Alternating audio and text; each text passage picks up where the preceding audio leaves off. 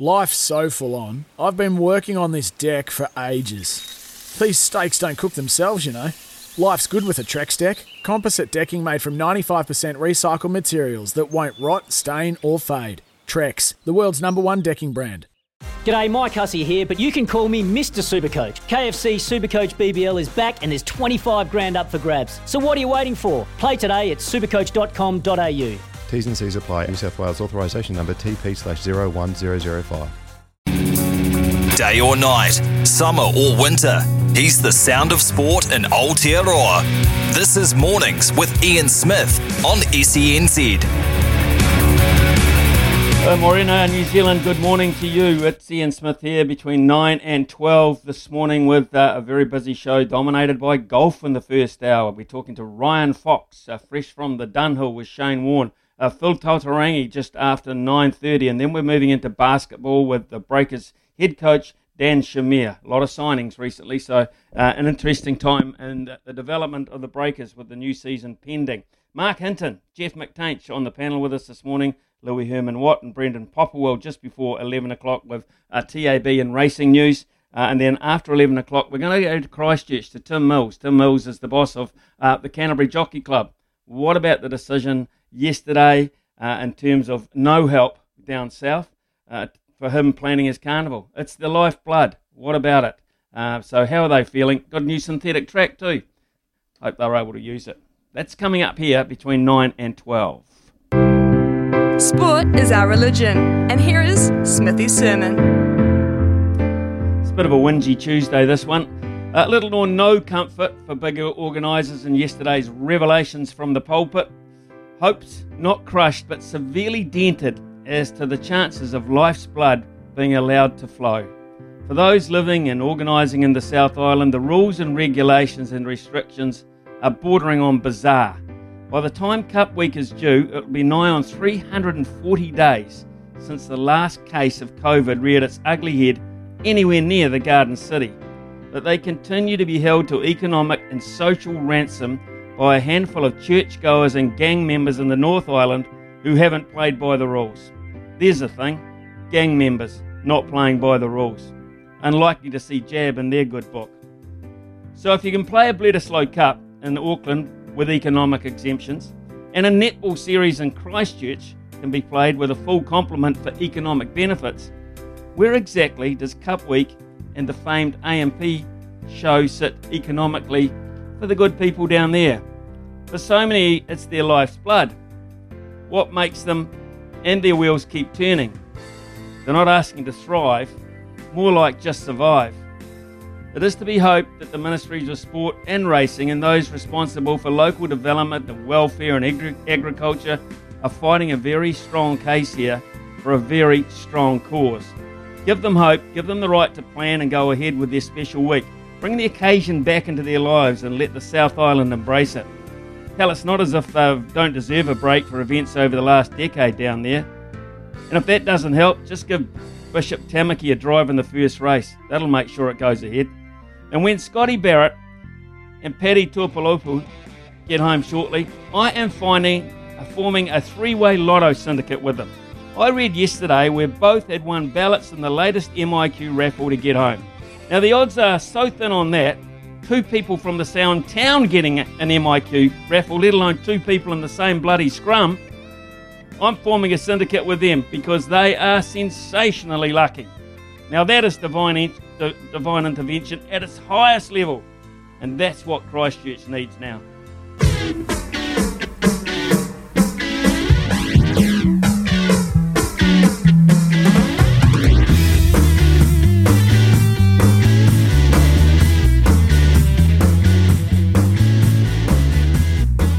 Well, it's been a great week uh, for Ryan Fox. Good 10 days or so, actually. The life's turned around a wee bit for him, and, and that is great news.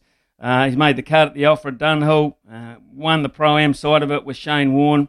Uh, he got uh, an MIQ spot, which I think was probably the highest thing on his agenda, so he and his family can come home. And uh, I- I'm pretty sure he's a good deal happier than the last time we spoke to him when he didn't have that luxury. Ryan Fox, good morning to you.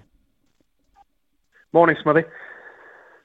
Yeah, thanks for coming on, mate. Uh, what what is the bigger relief, getting the out the card all sewn up, uh, or getting the news that you're allowed to come home with your family? Um, to be fair, it's pretty hard to choose between the two. Obviously, uh, having a dog next year is is very important for me, but um, you know, get being able to get home and um, you know see the family and and you know have my wife get some support and stuff like that is is massively important too. And um, sort of one couldn't kind of happen without the other at the moment. Um, I, I certainly wasn't prepared to leave leave the UK early or leave Europe early without having the job.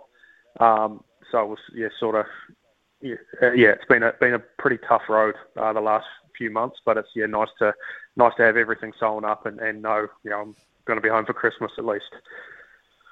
How much was that on your mind as you're preparing for tournament after tournament? Because I mean, golf is so much about getting your head in the right space and, and getting everything in order. I mean, uh, how how hard was it to concentrate for you know the the prep uh, the prep on on uh, playing day and then of course the four hours or so on on course?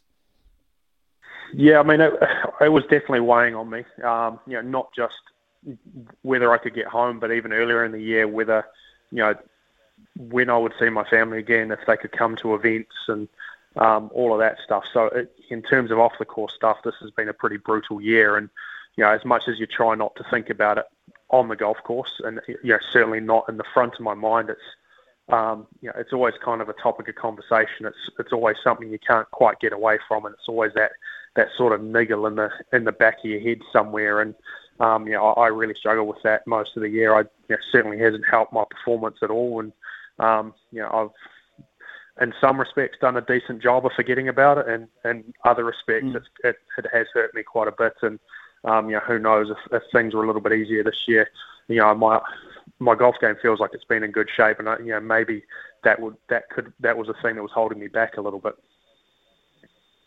Uh, if anything can uh, take your mind off things, uh, outside of the little world that you live in. Um, spending a week with Shane Warne would, I would imagine. So how was that week? I mean, successfully, well, it couldn't have gone better. I, I watched the uh, the closing stages of round four when he sunk a couple of snakes, and uh, you you, di- you, jumped in with a birdie on the last. That was what a week for, for you guys. Yeah, I mean, I I I talked to him about it afterwards, and we kind of feel like the Black Caps. Unfortunately, we uh, we lost on a countback. Um, so he kind of gets to know how our whole country felt in 2019, um, losing on a technicality in that World Cup. But um, uh, you know, it was a great week. I, you know, I get along really well with Warney. I've played a lot of golf with him the last few years, and um, you know, personally for me, growing up a cricket fan and bowling a little bit of leg spin, he was an idol growing up. So to um, you know, to get a chance to play with him and and you know, just a, a lot of uh, the other cricketers this week as well, appearing from Michael Vaughan um, Mark Nicholas and Ian Botham. So, you know, pretty cool experience for me. And, um, you know, that was a lot of fun on the golf course. Pity my golf wasn't that great, but, uh, you know, Warney carried me most of the way, to be honest. Well, Warney's a character at the best of times. And, of course, you get, as you say, you get on with him well, which included a little bit of banter around uh, the Indian cricket team, his regard for them being the best in the world, and you defending our world champions at the time. So uh, that would have helped things, and and you actually found out uh, in a in a way, I suppose, too, about the passion of Indian cricket fans, didn't you?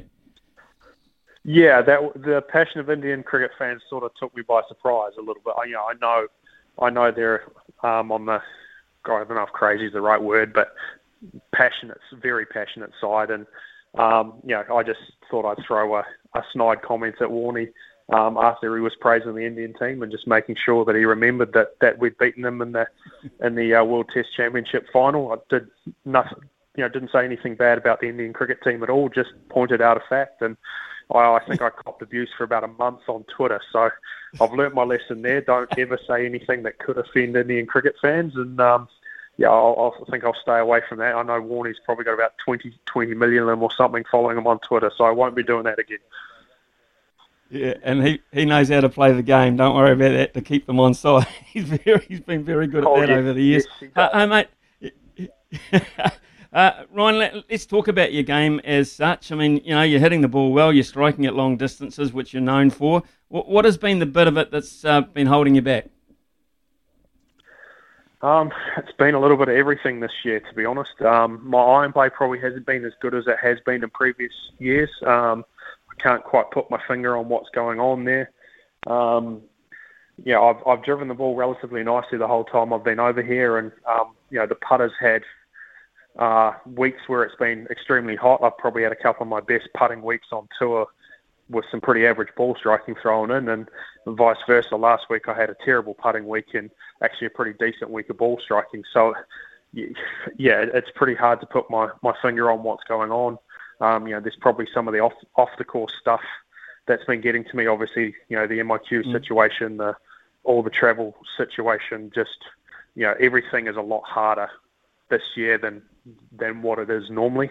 Um, and I guess you know compare that to last year when you knew everything was messed up. Just being able to play was a bonus. But you know we've had silly rules where in the UK and Europe our vaccine from New Zealand, even though it's exactly the same vaccine, hasn't counted, and we've had more restrictions and players that have been vaccinated in Europe or the US, and you know there's lots of stuff like that that just gets on your nerves, and I guess there's probably been uh, you know, a lot of that just in the back of the head, making preparation just a little bit harder. Um, mentally not quite there, not you know, not quite free, if that makes sense. And um, you know, put all that together, and it equates to you know a pretty average year, to be honest. So uh, I know it's only early days, but you, have got to be planning. You know, you've got your job back. You know, you're going to be heading back. Um, what's what? How long will, will you be be back at home before you you look to get? Because there's not a lot of break in between tours as such. So you sort of end one one week and it almost starts the next week. So when do you anticipate perhaps rejoining the European PGA Tour? Yeah, well, for us, I mean, we finish our last tournament of the, of the season's the end of November 20. I think it finished on the 21st, and the first week of the new season's in South Africa the following week. Um, so I'll definitely be skipping those events in South Africa. Um, you know, certainly don't want to be out of out of quarantine for a week and a half and leave again. So uh, I think we've got a bit of a break over Christmas, and as far as I know, we're starting up in the Middle East. I think mid-January. Um, so I should have a good six weeks at home and have a bit of a rest and um, you know work on my game there. And I guess for the rest of the plan, uh, the, the tour is still um, you know firming plans for the rest of their season. Um, you know, there's a, there's one event still to be added, I think. Um, so you know they haven't really got too far into next season, so I'm not really sure what what else is there after the Middle East. And you know, I guess some of my planning also will depend on you know what's happening with the MIQ home quarantine, all that situation. Mm. Um, having done MIQ twice and about to do it a third time, you know, I'm certainly not keen to to go overseas for a couple of weeks and you know scramble for a spot and have to do it again. So um, yeah, who knows what what that's going to look like January next year, but uh, or February next year. But hopefully, there's there's some positive news on that front. And I guess uh, for you personally, I mean, you've got family within inside the Auckland boundaries at the moment. Your golf coach and such, as such, Marcus Wheelhouse is within the Auckland boundaries. But then again, there's the restrictions of there. Uh, would you base yourself, anticipate basing yourself uh, within Auckland, or will you perhaps go you know, down to the mount or somewhere down that area, um, and perhaps have a bit more freedom. What what would be the ideal for you? Um, at the moment, I'm in Auckland. Auckland will be where we're at. All our families in Auckland. Um, you know, Marcus is there, as you said. Um, you know, and looking at the restrictions, it looks like they've allowed fishing um, from today or, to, or Tuesday or whenever it is, and um, you know, we can still do. I think golf's been allowed in level three the whole time, so that kind of ticks my two boxes. And you know, hopefully by the time we get home, you know, we can we can meet up with family, no problem. And you know, that's probably the three things that I'd I'd really want to do. Obviously, catching up with friends as well, um, and you know, hopefully again, you know, in the lead up to Christmas, everything opens up a little bit, and some of those restrictions are eased, and we can do that kind of stuff. And um, yeah, as long as I can golf, fish, and, and catch up with the family, I'm not I'm not too fussed with with the rest of it. I mean, it's even though we're not in lockdown over here, we kind of don't really do much. So it, it feels feels the same way in that sense. So mm. you know, kind of used used to that, and um, you know, I'll just be happy to be home. To be honest. We're doing this um, uh, thing today on our show, uh, Fathers and Sons, famous fathers and sons in sport around the world, um, which brings up um, an interesting uh, scenario. I've been through it a little bit myself, but not to the same level as, as you and Grant. The son of syndrome. You know, when you were making a decision on sport, etc., when you were going forward way, way back. You chose golf. Um, was there a, a son of factor in your life in those days, having having to to be brought up and to live under the shadow of Dad? Uh, not really, to be honest. I guess I didn't really know any difference. So, you know, in that mm. sense, you got used to you know people walking down the street. Oh, that's Grant Fox, or you know, getting to a rugby game and oh, that's Grant Fox's son. I guess the only thing that I that probably hurt me a bit is I used to hear "Let's smash Foxy's son," which I ended up on the receiving end of, of that in a bit of rugby uh, over the years. But um, you know, other than that, it, you know, I was really proud of what what Dad did, and um, you know, I, unfortunately, I probably don't remember a lot of him playing. I think I was five or six when he retired. Um, but you know, just to to have that connection with rugby is very cool. He he coached me the whole way growing up, basically. Um, first 15 rugby, most of the club teams I played with as a youngster, he was involved in at some level. So I think that was that was awesome that he could be a part of that. And I think um, might have been a bit frustrating for me at times. You know, when you're a kid, you don't sometimes want to listen to dad, but I think all the uh, um, you know all the other kids in the team really enjoyed it, and maybe not enjoyed being on the wrong side of one of his rants when they were a little bit older. But um, that was all for good reason, no doubt. But um, yeah, it was pretty cool, and I guess you know going into golf, um, it didn't. There wasn't too many parallels in that sense. Um, I, I might have got a bit more exposure early on, especially when Dad was caddying for me. But um, you know, I think forging my own path in golf probably made things a little bit easier. I, you know, if I think if I had tried to carry on with rugby and you know, play first five and kick goals like I used to do, there would have would have been a pretty tough comparison. I don't think I could have ever lived up to his reputation in that sense, mm. but golf made everything a little bit easier. Cool. Um, just finally, uh, any more events before you come home, mate? Yeah, I've got three events in Spain the next three weeks. Flying out tomorrow. One in Madrid, one in uh, San Roque at um, Valderrama, and then one in um, cool. Mallorca. Uh, so hopefully three nice weeks of warm, sunny weather, and then uh, back to London for a half a day and, and on a flight and in a hotel for two weeks at home. But um, certainly can't wait to to get home and um, you know looking forward to the next three events and um, you know hopefully with everything a bit more freed up in my head, I can I can play a little bit better. I'm sure you've got a couple of pretty, uh, at least two, maybe more eager grandparents waiting as well uh, for you at home, mate. So, hey, all the best. Uh, thank you uh, so much for making some time available. Good week and uh, uh, good luck in the next three events, and hopefully catch up with you when you're at home. Thank you, Ryan. Cheers, Smithy. Appreciate it. Yeah, cheers. That's Ryan Fox, folks, live out of the UK, and yeah, there's. Um, there's still some determination. You can hear the determination in the uh, in the voice, and I think you'll find now that he's got things pretty much in order socially uh, in terms of getting home and everything is organised. Uh, I think we'll just see uh, maybe some pretty good finishes in the next three weeks in Spain and that beautiful sunshine there um, with uh, that in the back of your mind. Right, today, uh, double eight double three uh, is our text number.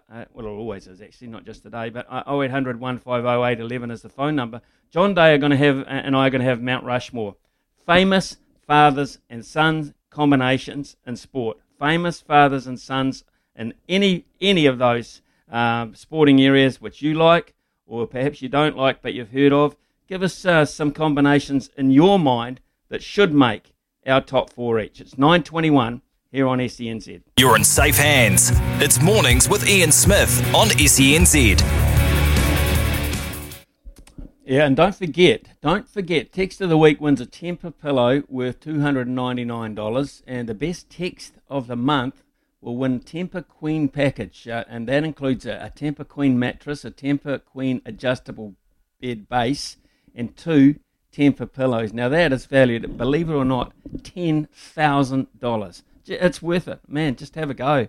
Um, but you don't need the incentive of that at the moment, apparently, because uh, over the last couple of days you've been hot. Uh, totally agree with your comments, uh, Smithy, about racing. I had a horse racing at Timaru on Sunday, uh, and with owners only allowed on course, there was hardly anyone there, hence no excitement or cheering at the finish of races.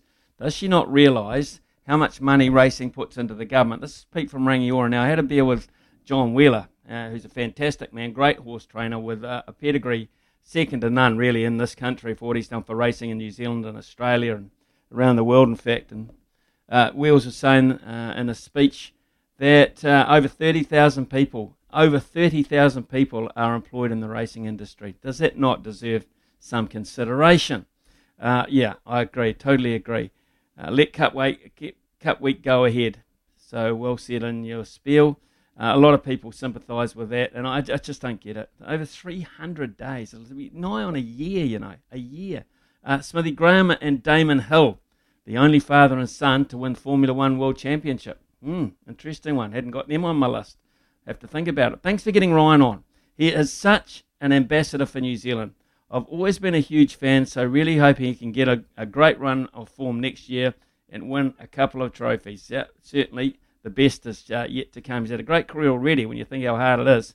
Uh, but he is uh, really, I think, destined for uh, something really big next year. I'm forecasting. Uh, I love how Ryan speaks. What a good representation of a Kiwi athlete. Hugh says that's from Goose. Hugh says Ryan played for Beachlands Junior Rugby, Junior Boys Rugby. Um, it's all that sort of thing.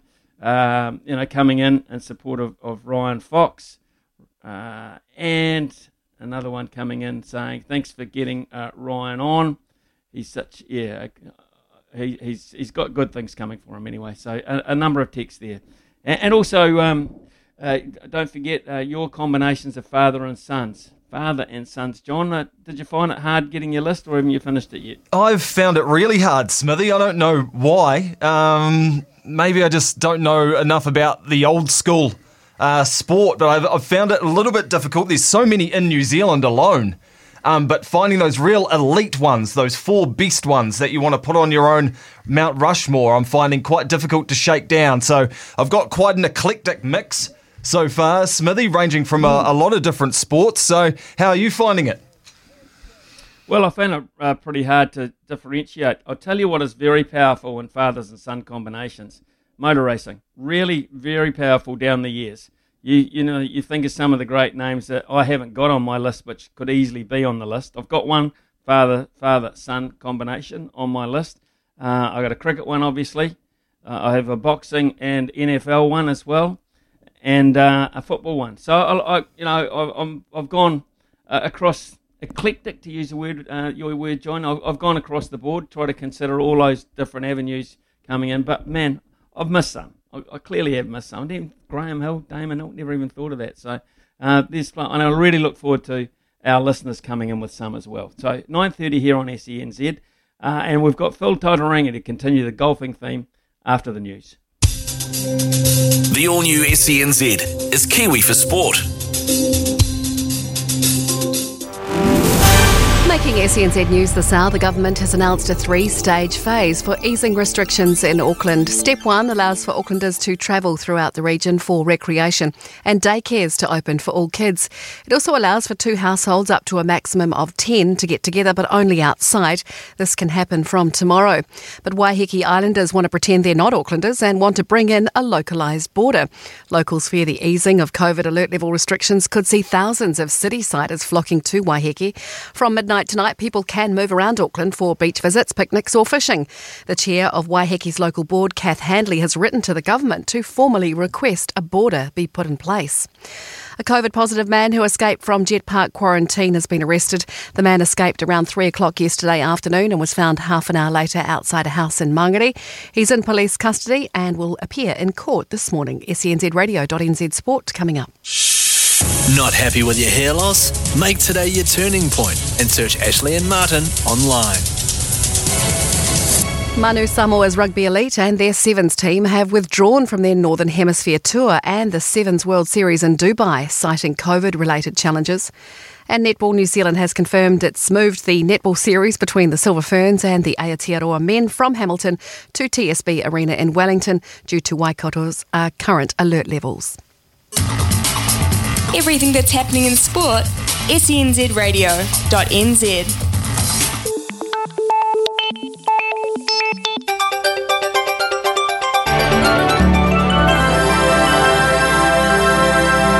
A mix of sunshine and showers for all of New Zealand today. Fine breaks, especially for the upper North Island and the capital. Thunderstorms for Nelson, but fine and isolated showers for the rest of the South Island. And today from Forward Drive with Kirsty and Beaver on SENZ.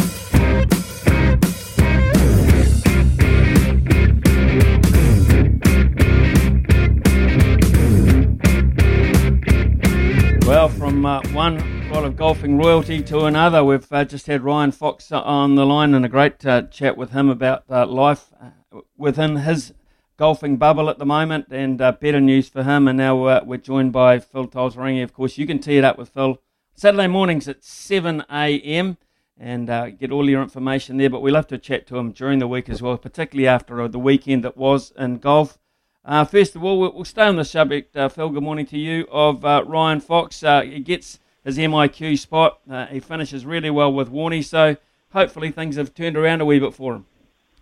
Yeah, morning, Smithy. You're right. I enjoyed uh, listening to that. Actually, um, Ryan's first and foremost great with with the media um, all around, and uh, a couple of your uh, listeners have have made point of that, and so I think he should be commended for um, just the way he makes himself available, shares some of uh, what's going on on on his mind, gives some of those people that are following him back here from afar a few insights into, um, some of the things you don't see on TV or you don't hear on the broadcast. And so um, he should be commended for um, for just how available he makes himself. Yeah, I, I am absolutely certain um, whether it actually pays off for him in the next three weeks, as he mentioned, got three three tournaments in Spain before jumping on the bird to come home, and, and great that he's managed to get a spot. Um, but I'm with you. I think there are um, better things ahead for, for, Ryan. This was always going to be a tough season, I felt, for him, schedule wise. Um, being a new dad, uh, all the uncertainty as to when his family would be able to get over and, and, and join him in, in, the UK, when he would be able to get home, all of the restrictions, etc., etc. It was always going to be a tough year schedule wise. Uh, and as he mentioned, that's been in the back of his mind and most of it has impacted his play. So whether those good things come in the next three weeks or whether it's actually being able to get home, reconnect with family, kind of reset everything, um, uh, you know, I, I, hope there's a lot of success for Ryan in the near future. Let's stay uh, at the Dunhill uh, for a little while because uh, Danny Willett uh, was the winner of the pro event, the actual Alfred Dunhill Championship, winning it comfortably in the end. Uh, down the stretch, there was a bit of pressure on him, but he withstood that. Um, now, Danny Willett's a good story in his, his, own right. Here's this bloke who all of a sudden won the Masters, and it was Danny Who around the world of golf. Uh, and then he sort of faded away. Uh, you know, his game sort of disappeared on him, and now it appears that he's pretty ba- he's pretty much back again. Yeah, look, he's had a patchy career all the way around. Actually, he's kind of a, a, a promising amateur. Um, came and spent some time in the States. That kind of uh, didn't take off how he how he thought it would. Went back to the European tour, retooled, and and a lot of people maybe don't know this, but when he he won that Masters event five times five years ago, he was actually the tenth ranked player in the world at the time. So maybe the quietest tenth ranked player, top ten player in the world, and he managed to walk through the door that that Jordan Spieth opened for him. Um, but you know, as, as often is the case, and I think Cambo even talked about this, when a major championship maybe jumps up on you maybe a little bit sooner than you first thought, you can get a little bit lost with your career. Uh, obviously, all of the attractions, all the events, uh, all of the cash uh, that comes your way can sometimes cause you to lose your uh, lose yourself a little bit. And I think Danny Willett did that. He had a tough time actually even finding a caddy. Found himself getting to be a bloody grumpy player on the golf course. And and so you know sometimes life has its has a, an interesting way of kind of retooling, resetting. He's he's gone through a lot of swing changes in the last couple of years. I was just reading about the season that he's had. He had a hernia, he's had an appendectomy, and a couple of other different injuries, um, all sorts of family things going on. So um, been two years out of the winners' circle. The last one he had was the, the flagship event on the European Tour, the BMW PGA, and now he's won at the Old Course. And, and he certainly spoke about how it's been a bit of a tumultuous uh, old couple of years, but uh, at 34 years of age, winning on his birthday at the Old Course, maybe doesn't get mm. much hmm. better than that. Hell no, hell no. Um, now we spoke to Steve Alker, uh, uh, Stephen Alker, since the last time uh, we have talked. Fascinating interview. What a terrific guy he is, and what a great story. Uh, 600k in the last four or five weeks, which is which is great for him, being a, a real tradesman. Uh, you know, throughout his uh, PGA career. Um, so that was a good story. Um, going straight into the Champions Tour, trying to uh, as soon as his birthday ticked over. I know this bloke who turns 50 on the 31st of October this year. I just wonder if uh, I just wonder if he ever considered that. I mean, uh, one of his great buddies, Michael Campbell, thought about uh, uh, the seniors tour. So I just I just wonder if this bloke ever considered it or is considering it. There's been a little bit of talk around the uh, around the kitchen, around the dinner table about this this guy um, maybe dusting off uh, dusting off his boots and clubs. There's a fair bit of dust on them, I must admit, Smithy. so it might take a little bit of a bit of dusting off. But um, look, uh, throughout my, my career, it never really interested me. To be fair, I, I was maybe more interested in getting to the stage of my um, my playing career and, and entering other different things, getting getting into other things around the game, which I have done over the last handful of years or so and really enjoy doing that. That doesn't mean that when you a couple of your really good mates are out there having a good time that going and hanging out with them and and making a couple of double bogeys and uh, kicking yourself in the foot and maybe making a couple of birdies here and there wouldn't be uh, a bit of fun. So um, undecided about that guy that you're talking about, undecided, but um, but it might be a little bit of fun and it's certainly uh, great to see Stevo, who has been a battler. Uh, you know, near on 30 years he's um, he's played professionally, and uh, it's fair to say maybe didn't have all the success that that he would have hoped for in his younger professional career. But the last month or so on the old boys circuit, he's uh, he's made up for it. He's going to be able to buy a few Christmas presents with what he's made. But more than anything, um, the the longevity of his career. He stayed healthy. Um, he stayed in love with the game too, and it, it hasn't all, all been buddy roses for Steve Alker, but it's great to see him having a bit of success here. I wouldn't be at all surprised if he didn't pick up a winner here before they um, they finish out the senior tour season in about a month's time. Uh, we always uh, tend to gloss over things that, that normally happen in our lives because of this pandemic. We forget about um, little things uh, in our particular field. So it, it, got me to thinking about young golfers in New Zealand at the moment in this pandemic situation. Normally, there's the odd uh, circuit, the Charles Tour, etc. What is what is happening for our young guys who are trying to make their way in the game as tournament pros? Is there anything on? Put it this way, Smithy: if they can't run Cup Week uh, with fans um, because of, uh, in parentheses, significant financial impact to the country. Trust me, young fledgling professional golfers are not on the radar of this government, which is just just criminal. They're, um, you know, we've we've all got young people in our lives that you want to go out and be able to pursue their dreams and and chase what they're they're in love with, what they're passionate about. And unfortunately, there's a whole generation here of, of young professional golfers. That's what you got me on to talk about here. That were just about to kind of jump on planes, go overseas, try and find themselves, go and be the Ryan Fox of about five or six years ago, and they haven't been able to do that. Um, a, a because they haven't been able to come and go. A lot of them are staying with their parents. Um, you know, they, they haven't got their own houses. They, all they're doing is just trying to chase a dream. And so, um, you know, unfortunately for them, they can't go and play some of the mini tour circuits. They, they, they, they can't go and try and qualify for different tours. If they're going to do that, they've got to pack up sticks and, and go and base themselves overseas. Now, you know that's uh, that comes at a, at a, at a financial cost and um, and with no certainty about their career and certainly no certainty about getting home. And so, look, I, I feel for a number of those young kids. There, there are the, the Daniel Hilliers that managed to get out and certainly has proven himself and um, has uh, has got some status on the Challenge Tour and has been going along well. Another cut made on the weekend, so hopefully he can forge himself over the next two or three weeks and join Ryan on the European Tour. Um, Denzel Ieremia is, is one of those players that's also been trying to cut his teeth into mini tour events in the US, but been battling to do so. Does so at a significant cost, just trying to chase his dream. He played there at the old course last week, but there are a number of kids that maybe haven't quite got to that level yet.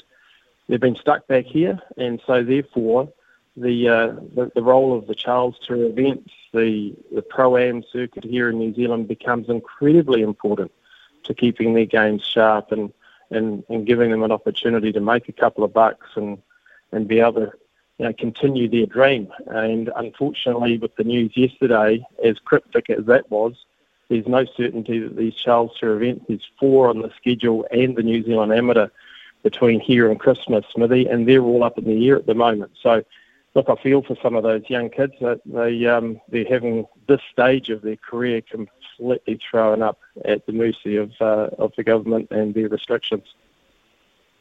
Phil Tataurangi joins us uh, every Tuesday. It's fantastic. Uh, he's also got his own show, of course, here on SENZ.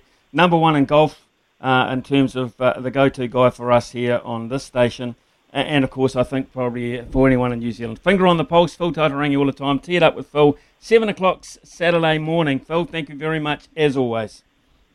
Thanks, Smithy. Just going to throw a, a, father and son combo in there for you. Old yep. Tom Morris and young Tom Morris. Between them, they won the first handful of uh, the oldest championships in the game. The old, old uh, the uh, the old uh, claret jug at the uh, yep. at the Open Championship. So these are a couple of uh, a father son combination well, for you. Harrison Marker has texted in. Harrison Marker has texted in. Phil, he said, is number one on his list. Tom Morris, old and young, both multiple major winners. So how do you go on that? There you go. Good to see you. Yeah, Harrison's got his finger on the pulse in the game of golf. Good on you, man. Thank you. It's Phil Tataurangi, folks. Keep those uh, texts uh, coming in, double eight, double three. Um, a lot of the combinations are just fantastic. The Lathams in the cricket, the Meads in the rugby, Ken Griffey and senior and junior in baseball, Michael and Mick Schumacher, a Schumacher in racing, a motor racing, of course, from Jared. Ah, truckload of them. Uh, yeah, we'll talk about that uh, after the break. 9.44 here on SENZ. He's the voice of sport in New Zealand. Nothing gets past Smithy. This is Mornings with Ian Smith on SENZ. Here, 9.49, uh, we've got, uh, after uh, the news at 10, um, we've got uh, Dan Shamir, of course, who's the Breakers head coach, and they are putting together quite a nice little United Nations looking roster for the season coming up. So we'll, we'll talk about that. Might ask him too about. Uh, he did very well. He's an amazing coach. Did exceptionally well uh, at coaching in his native Israel. I just wonder what the standard of basketball is in the Israeli league compared to say um, the, the, league here.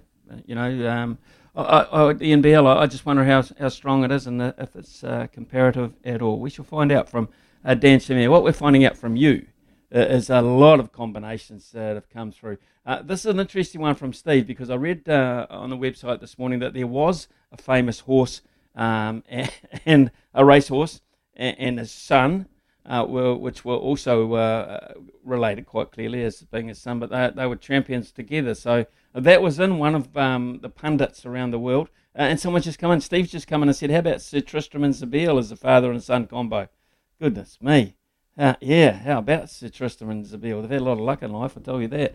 Um, Tom Morris, old and uh, young, both major winners.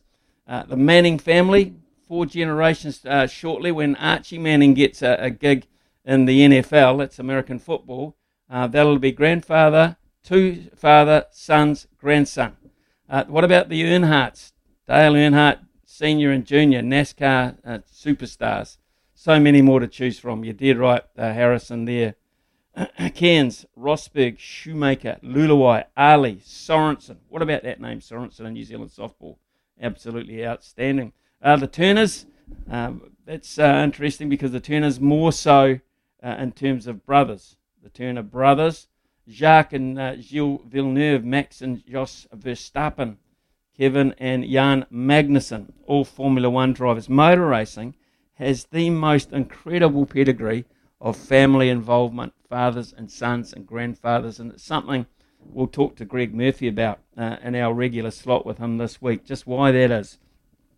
Obviously, because you're born into it and it's such a dominating factor in your life, I guess you can't avoid it. But uh, I imagine, John, over the years, some, uh, you know, you just don't necessarily pick on what, on what your dad does. It, it might even turn you away if it was so strong. You might want to say, I don't want this life.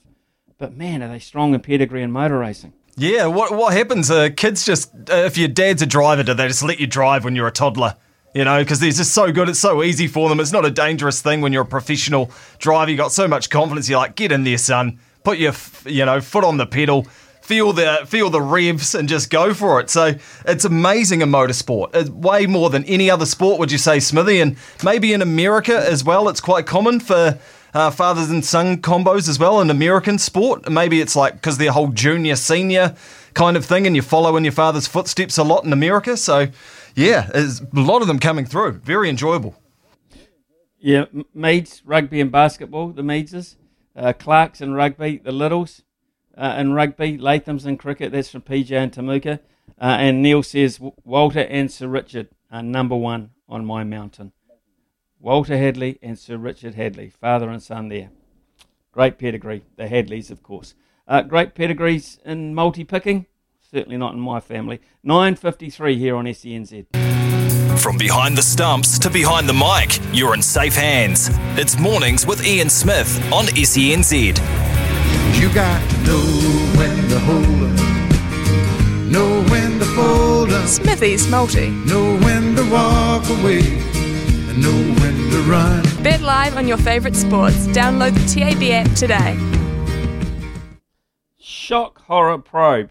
Yesterday we got a Monday multi home. Goodness me. Uh, Tampa Bay Buccaneers beat the Patriots $1.33. The Sounders, they were very comfortable over Colorado, uh, $2.10. And Portland Timber got up uh, very late in the piece to beat Inter Miami. It's a buck 83. Both those last games were in the MLS. $5.11. A winner. Right, let's move on to Tuesday's version.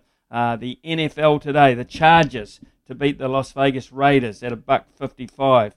Uh, overnight, the Mumbai Indians to beat the Rajasthan Royals in the IPL at 156. Uh, and here's something just a little bit out of left field, and that's a very bad pun. It's a baseball one. Uh, Japanese baseball, in fact, uh, the Orix Buffaloes to beat the Hokkaido Nippon Ham Fighters on behalf of John Day there. The Nippon Ham Fighters, that's a, dollar fifty-nine with a three dollar eighty-four return. The Harris family in cricket. The Harris family in cricket. Mario and Michael Andretti, Nelson Piquet and Nelson Piquet Jr. motor racing. Uh, that's from Ken. Uh, and uh, another gentleman comes in and says, Smithy, should they just they should just run Cup Week? If Tamaki the uh, can uh, incite illegal activity without consequences, why guess we can't have our Cup and Show Week? A- And I would imagine there, whilst it doesn't, it sounds a little far fetched, that is a genuine thought from a lot of people down there in Christchurch. If this guy can organise mass, mass rallies, particularly in the area that is most affected, and attract people, surely, surely, without any ramifications, you can have a race meeting, an A&P show, two hot dogs, goodness me, some pony rides. Come on, let's get into it. 10 o'clock here on SENZ. This is Mornings with Ian Smith.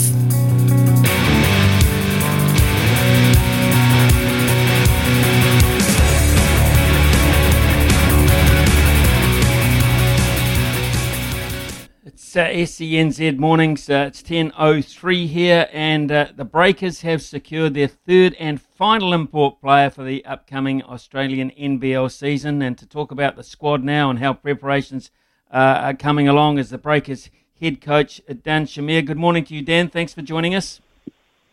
Good morning. Good morning. Uh, Jeremiah Martin, your latest signing. He's played uh, in 18 NBA games. What what can you tell us uh, about Jeremiah and why you signed him?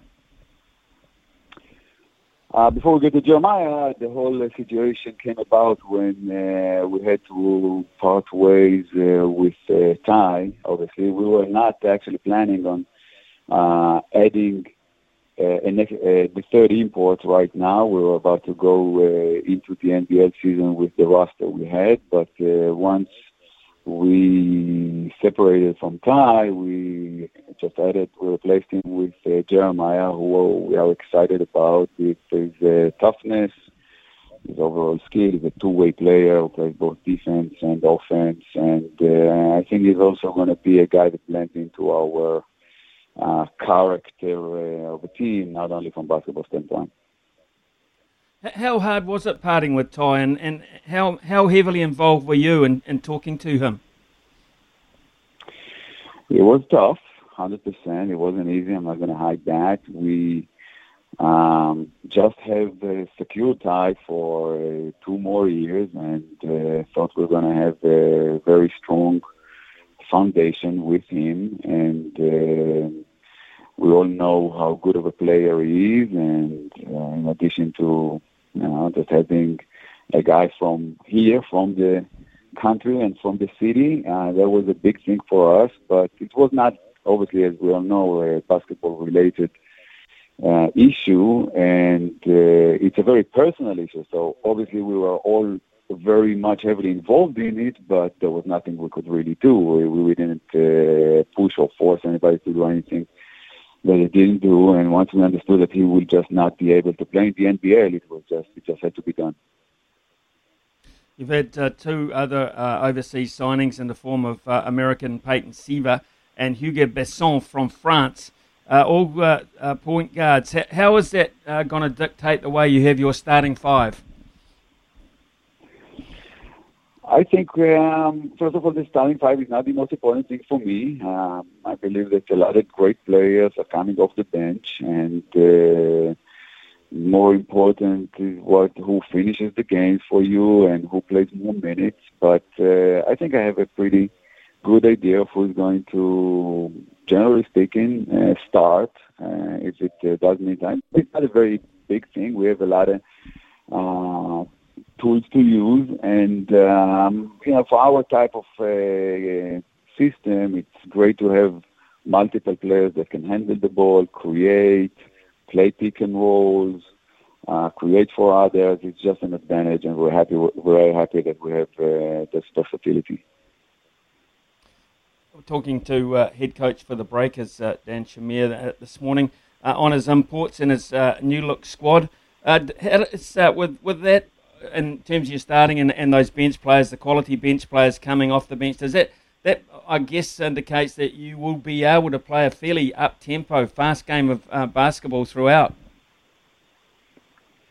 Yeah, we definitely. Um, if you compare it to previous uh, seasons, then uh, last year was uh, on so many levels not a very good season for us with a lot of things that happened. But one of the things we definitely want to do, we never wanted to play so slow tempo, and um, and having uh, multiple multiple uh, ball handlers definitely helps with that. A lot of players that can um, get the first pass and push the break and make uh, plays in the open floor. That's a key. The second very big key is to defend. Uh, you cannot play up tempo without uh, getting stops. Not a lot of teams, most of the teams that play up tempo in the whole world do it after stops and not after made baskets. So uh, this is probably the second uh, point of emphasis for us. We hear the term, uh, Dan, in the, in the NBA, small ball being used uh, quite a bit these days. Do you think the days of those traditional big men dominating the hoop are over, or is there always, or always room for uh, seven feet in basketball? It's not only about the centimeters, in all honesty. It's about uh, the skill set. And uh, yeah, there are always changes in a few directions and uh, a lot of teams are being very successful with going very, very small and perimeter oriented. Uh, so you definitely need to have the ability to defend these teams with your uh, bigs. I don't think it's completely uh, gone. You know, some teams have are still playing with uh, uh, true centers uh, who are just interior players. This is still something that uh, that you see. Uh, just uh, the definition just changes. I think we have the versatility. We have bigs that can shoot, like uh, Rob, and we have uh, bigs that can defend and are very fast, like uh, Yanni, who's uh, tough to defend. We we struggled stopping him with his uh, foot speed. So hopefully we have um, we have versatility also on that uh, from that angle. Dan, you've had a wonderful record, uh, particularly coach in, your native Israel and, and the basketball, of course. Um, you know, you've won many, many titles over there. I was just wondering, uh, out of interest, where would you say the standard of Israeli basketball is in the league that you were involved in over there compared to the league you're coaching in now uh, in the Australian NBL? Uh, if I'm comparing Australia to Europe in general, the Australian NBL, if I'm comparing that uh, generally speaking, then um, I think that the, the, the best teams in most of the good leagues in Europe, also in Israel, but not only, the good teams are stronger than uh, even the, the, the the top two or three teams in the NBL, just because of the versatility of the squad and people can sign seven, eight import players that just give them the freedom and the versatility to uh, build strong teams.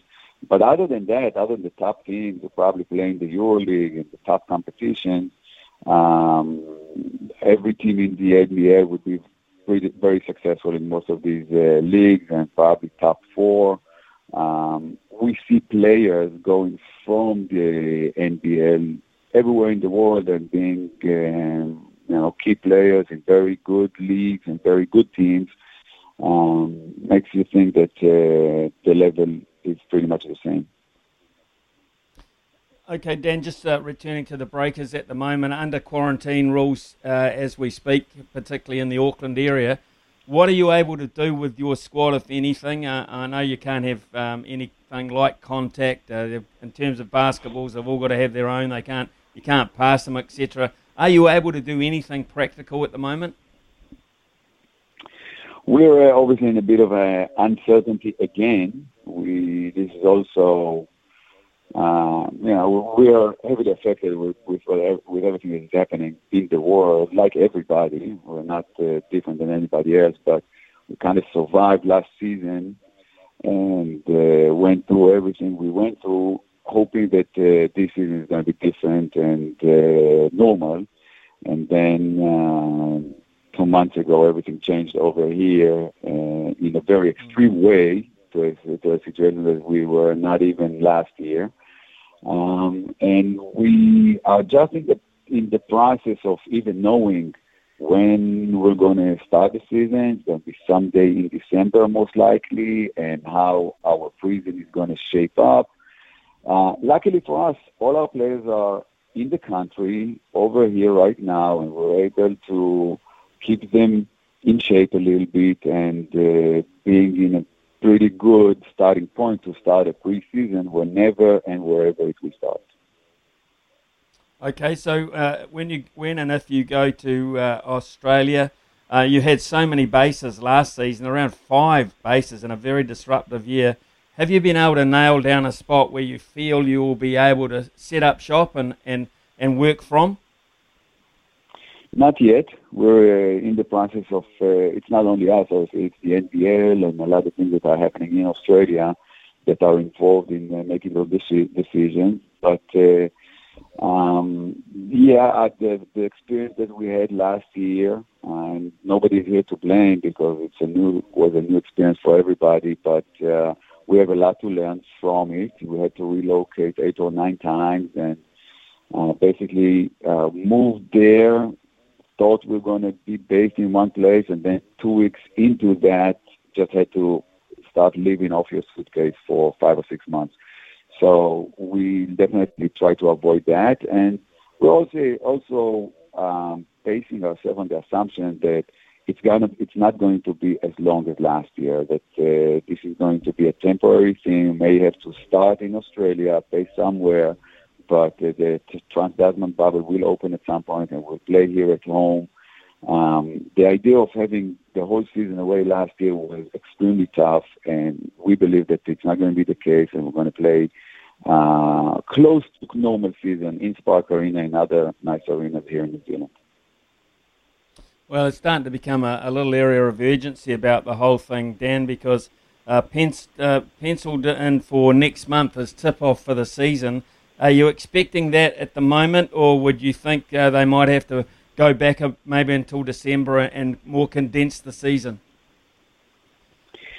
We're waiting for this uh, for the announcement from uh, the NBL right now. Um, uh, as far as I know, I'm not speaking, I'm speaking on behalf of myself only. As far as I know, from pieces of information, season is not going to launch on uh, November 18th, as it was announced. But it's not, it's not going to be postponed for too long, and uh, for us it actually works works in our favor because we want uh, to play to be uh, over there, obviously for the shortest period of time as possible, and hopefully with vaccination rate everywhere, both in Australia and New Zealand, and with uh, the world moving in the direction of opening up a little bit and uh, going back to some kind of normality, we'll be able to uh, play home games over here. So my assumption that I'm basing myself on is that uh, season is going to be somewhere in December, but we are waiting for the final announcement by the NBL. Basketball coaches in general, Dan, are great theatre. When the games are put on television, there's a lot of focus. The cameras go on basketball coaches, more so, I think, than perhaps in any other sport uh, in the world. Uh, I just wonder, you, you, look at so many of them and they're animated, they, they don't just pace uh, the sideline, they actually stomp the sideline. What's the Dan Shamir way? I mean, you look pretty relaxed when the games I've been watching. Well, in all honesty, and I'm never shy of talking about it. I'm not relaxed at all. I I always been under a lot of pressure during the games and before the games. I think it's part of um, the competitive nature. But at the same time, um, me as a coach, I'm a logical guy on everything that I do. I need to make decisions, everything, uh, or most of the time based on data and based on um, a logic and ideas, and that kind of helps you with uh, behavior during the game. Um, I also try to stay away from being uh, the center of the show. I don't think that the coaches are. I think uh, uh, rightfully so. The whole sports world has moved uh, in the direction that coaches are important, but it's the players' game and the players really dictate what's happening, and they are the real owners of uh, the operation. Um, you know, sometimes things that you see on TV is not exactly who you are. Um, I think uh, sometimes behind the scenes I'm a little bit uh, different, but the, the bottom line is that I'm usually operating from my head and uh, therefore, you know, try to control my emotions. Uh, just finally, Dan, uh, on the subject of television, uh, it's my understanding that uh, the Breakers are putting together a, a documentary, and that's um, at, at, their own behest. They want to do that themselves. Uh, what can you tell us uh, about the, the, documentary that is either about to be made or being made on the history of the club or, or, the recent history of the club? I can tell you that I can't wait to see it. It's whenever I see bits and pieces of it, a promo uh, it excites me. I um, I've been in the business for 20 something years, worked in uh, a lot of great clubs, and I know how much um, fans and people around the team and people who love the team, who love sports, love seeing the things that are behind the scenes. And this is in the Breakers is the first time that uh, I'm actually in a organization that takes care of that. And um, last year, there were two episodes of it, uh, similar documentary about uh, the season. Uh, everybody who watched it just loved it. Uh, this year was a very unique one. So we've been through a lot, and I think that uh, just uh, not being here, and a lot of people who love the Breakers will have the opportunity to take a look at what it was like. For us, obviously, it's great memories and a uh, great way to reflect at our season. But for a lot of people, it's an opportunity just to see what is going on around the games. And uh, I think it's going to be interesting for anybody who watches it. Well, we look forward to that, Dan, and we look forward to the Breakers beginning their new campaign under your tutelage. Thanks so much for your time. Good luck uh, assembling that new squad and getting it in shape. And uh, we can't wait for tip off. Thank you very much for your time this morning. Thanks for having me. Yep, thanks. Uh, Dan Shamir, the head coach of the Breakers. Sounds like uh, uh, everything's starting to come together nicely for them. They just need the opportunity to play, uh, like so many codes uh, around the country at the moment. Uh, 10.19 here on SENZ. Uh, after the break, we shall have the panel for this morning. Marc Hinton wrote an interesting article yesterday that I read, and uh, Jeff McTainch, who didn't, but probably read it too. There you go. That's the panel very shortly. It raised my eyebrows ever so slightly was the fact that when Sam Cane does join the All Blacks, he won't be captain. Did you find that just a little bit strange, or were you expecting that? No, I don't think that's a surprise, Smithy. Uh, Sam Cane hasn't played any rugby since March 27th. Um, so two things there. I, I think he, you know, he, we know he's going to have an outing this weekend for King Country. So um, fantastic that. Just as a as a side issue, fantastic to see the spotlight on the heart, on the Heartland competition and, and a well needed fillip for them after all they've been through. But yeah, but Sam hasn't played a lot of rugby, so um, for starters, he'll be eased back into things. I don't think they want to throw that responsibility right on his shoulders when really he needs to concentrate on getting himself up to um, up to match fitness, up to up to test match readiness for one of those big tests on that tour. So uh, yeah, I think they're better to just to leave things as they are. Let him, I guess, re-establish himself in this group, and then rethink it if if they need to. Look, the All Black captaincy, it is a wee bit of a, an issue going forward. If I, if I was Smithy, I don't know what you think, but if I was thinking about some of the things we didn't do so well last weekend and the weekend before, I, I think on-field leadership might be one of them. So I'm not sure that Ardie Savea is the answer. Um, um, you know, uh, on a on a sort of permanent basis, and we understand he was just a fill-in. But I, but the captaincy to me is something that needs to be addressed. We need someone out there that can get in a referee's ear around things like those springbok tactics at the tackle. So captaincy is a big issue, but I'm not surprised that they're holding off with um, Sam Cane because he needs some time just to, to re-establish himself. Yeah, Mark, I couldn't agree with you more on the leadership uh, angle. To be fair, I, I, think it's crucial. It used to be the number one job in New Zealand sport, the most sought after one, and not dished out like cards in a game of poker. Uh, Jeff McTainsh, what, what's your feeling on it?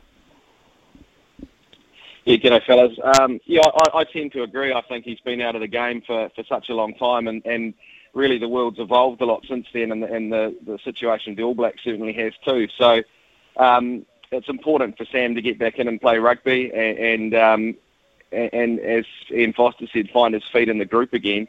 There's no question that he's held in high regard from a leadership point of view, but um, I think Ardie Savea was uh, has been wonderful as captain. I think Sam Whitelock did a good job. Um, uh, even gave Aaron Smith a crack. Um, you know, he, without doubt, he's he's well respected in the playing group, but um, such is that group. You've got to go back and uh, re-establish yourself. And I, I actually think, uh, even though we have such a great amount of depth at the moment in the loose forward positions, in the loose trio, uh, that, that Sam Cane is perhaps, you know, I know we've talked a lot about, uh, you know, the differences in our loose forwards and, and, and uh, the likes of an Ardie Savea compared to Sam Cane, but I think what we saw against South Africa in those last couple of tests, I actually don't think Sam Cane would be a bad option if he can come back and get back to the level we know he can play at.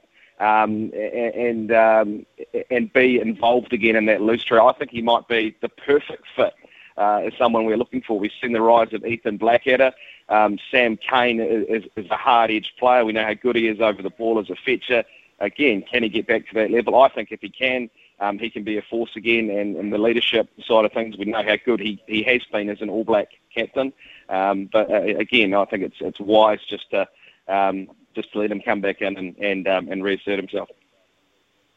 Interesting, uh, the selection mark of Josh Lord. I had to do a little bit of background information. I may have commentated on on him playing one game. I I can't recall if that's absolutely truly the case, and I wonder uh, just how many players around the country have their bag bags packed or have been told to get their passports in order, just in case. Uh, if Josh Lord gets a call, who else might be in line? Yeah, exactly, and and the, as Ian Foster pointed out yesterday. Um, the sort of barriers that uh, were in place in getting someone, ironically, getting someone to Australia uh, are not there for getting someone into Europe. Um, they can, uh, players can be flown straight in, not having to obviously go through MIQ situations like they were in Australia. So even though they'll be further away, it's going to be easier for the All Blacks to call in injury replacements. And you have to think, jeepers, there will be some wear and tear as they play uh, get set to go another five tests on the bounce. Um, um, you know, and some of those at a very high level, Wales, uh, France, Ireland, up there on their home turf, so not going to be easy by any stretch for an All Blacks team uh, that we've seen in the last couple of weeks. Just you know, has a few fallibilities, shall we say. So, um, yeah, if I was uh, uh, playing well and a top level player, I'd stay ready. Look, that was a bit of a left field call. I agree with you, Smithy. Uh, Mm. Josh, if you think back to last year, even Quinten Strange and Pari Pari Parkinson were the were the locks um, nominated as kind of next cabs off the rank, and here we have a young 20 year old uh, who's been whistled up. What it is clearly is a investment in the future, and Ian Foster made that clear yesterday.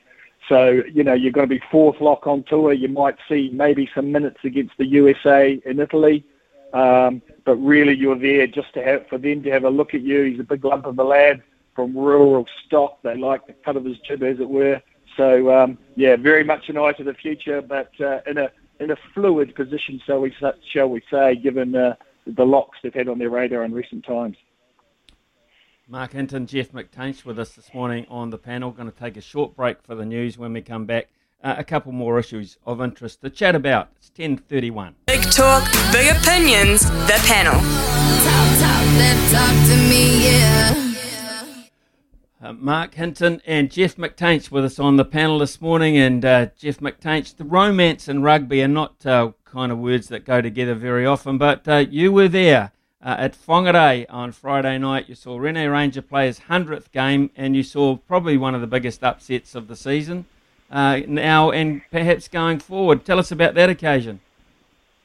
Oh, it's sensational, Smithy. And I, I, I do hear that you picked that result as well. So good on you for for, for doing that. Uh, yeah, it was um, it was a, a great occasion for Rene Ranger, and, and I actually thought before that game, I, I was talking to Karl Te Nana, we both sort of agreed that this could be a, a bit of a banana skin game for for Waikato. We were travelling nicely um, up until that point, but you, you bring a guy like that back in, um, you know, the respect he's held in uh, in Te Tai Tokerau, you know. He, um, he he deserved everything that came to him in that game, and he really wound the clock back, played some great rugby. But it really, for me, shone the spotlight on, on the championship premiership system we have going at the moment. And I know there are a few people that think we should scrap it and just have the one log. Um, but it, it certainly showed, um, you know, it was a great advertisement for, for the provincial game and showed that, um, you know, on any given day, um, you know, the, the top teams can get knocked off. And um, I think Northland, I mean, they'd, they'd been brewing for a result like that for some time. A couple of weeks beforehand, they'd played well against Tasman up until about the 65th minute before they kicked into gear. So, um, you know, I mean, he'd been out injured, came back in, and it just showed his class, 35. And, and as we said during the broadcast, it, uh, you don't often see a guy at that age uh, like Rene Ranger who, who picks up a Super Rugby contract, albeit an injury cover contract with the Crusaders. So, um, no, it was, it was marvellous to see, and, and um, to, to play 100 games for, for your province um, is, is obviously a special occasion. Well, Mark, uh, I don't often associate romance with rugby league either. I think it's fair to say, but uh, for the Panthers, there was the rom- there was the romance, of course, of of winning uh, on Sunday night, which was just so good. But for Brian To'o, that can't have been on his mind because uh, he proposed straight after the game. Rumours are he had the ring in his sock. I, I mean, goodness me, Uh, can I? I, uh, I, I I'm dumbfounded. You can hear it. I'm dumbfounded. What did you make of it? I thought it was wonderful, as you say. Who says romance is dead in sport? I mean, what a fantastic uh, stage to get down on one knee at the end of the grand final. You've just won, you know, for really the fairy tale team of the competition, or certainly one of them. Um, it was a wonderful end, wasn't it? And uh, uh, um, Brian's uh, fiancee, Moesha uh, Crichton Ropati, uh, was, uh, it's fair to say, Smithy, swept away uh, uh, uh, by the gesture. Um, and and she did admit afterwards, he's just really nice, which is which is a nice thing to hear. And she did accept.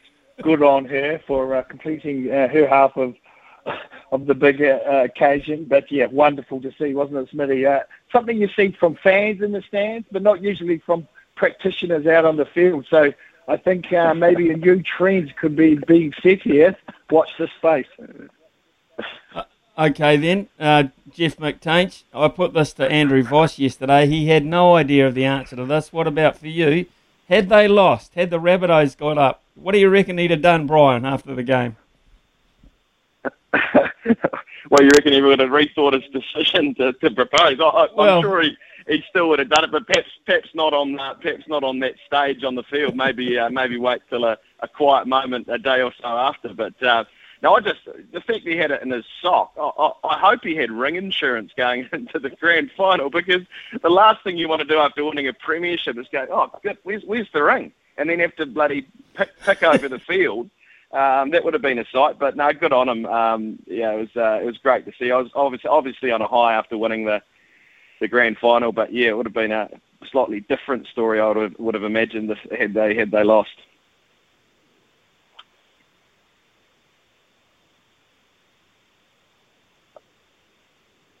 Fellas, uh, John Day here, producer. I think we've just lost Ian Smith. He's just um, absolutely frozen on our screens. Are you still there, though? Um, yeah, we're talking Yeah. about father son combos this morning. The best in sport. Me and Smithy do it every Tuesday, our Mount Rushmore. And this week, Marc Hinton is fathers and sons in sport. Of course, Smithy is one himself, New Zealand cricketer, and his son Jared was an all white. So, have you got any combinations in sport, uh, fathers and sons, that, that spring to mind? Yeah, two. Well, three for me, two in New Zealand and, and one further afield. If, if I'm thinking of father and sons, um, and I'll say on cricket, I don't think there are. Is there a greater father and son combination in New Zealand sporting history than the Hadlees? Walter, of Mm. course, and those wonderful sons, Richard, Dale, and Barry. Uh, of course, Richard, probably the greatest cricketer we've ever produced. Um, uh, from unbelievably good stock. And on a, on a rugby side of it, uh, you know, one close to my heart, and I've followed his story in recent years is Eroni Clarke, uh, Eroni Clarke and his son Yes, Caleb. yes. What a wonderful story those two are, and Caleb is just such a chip off the old block of Eroni.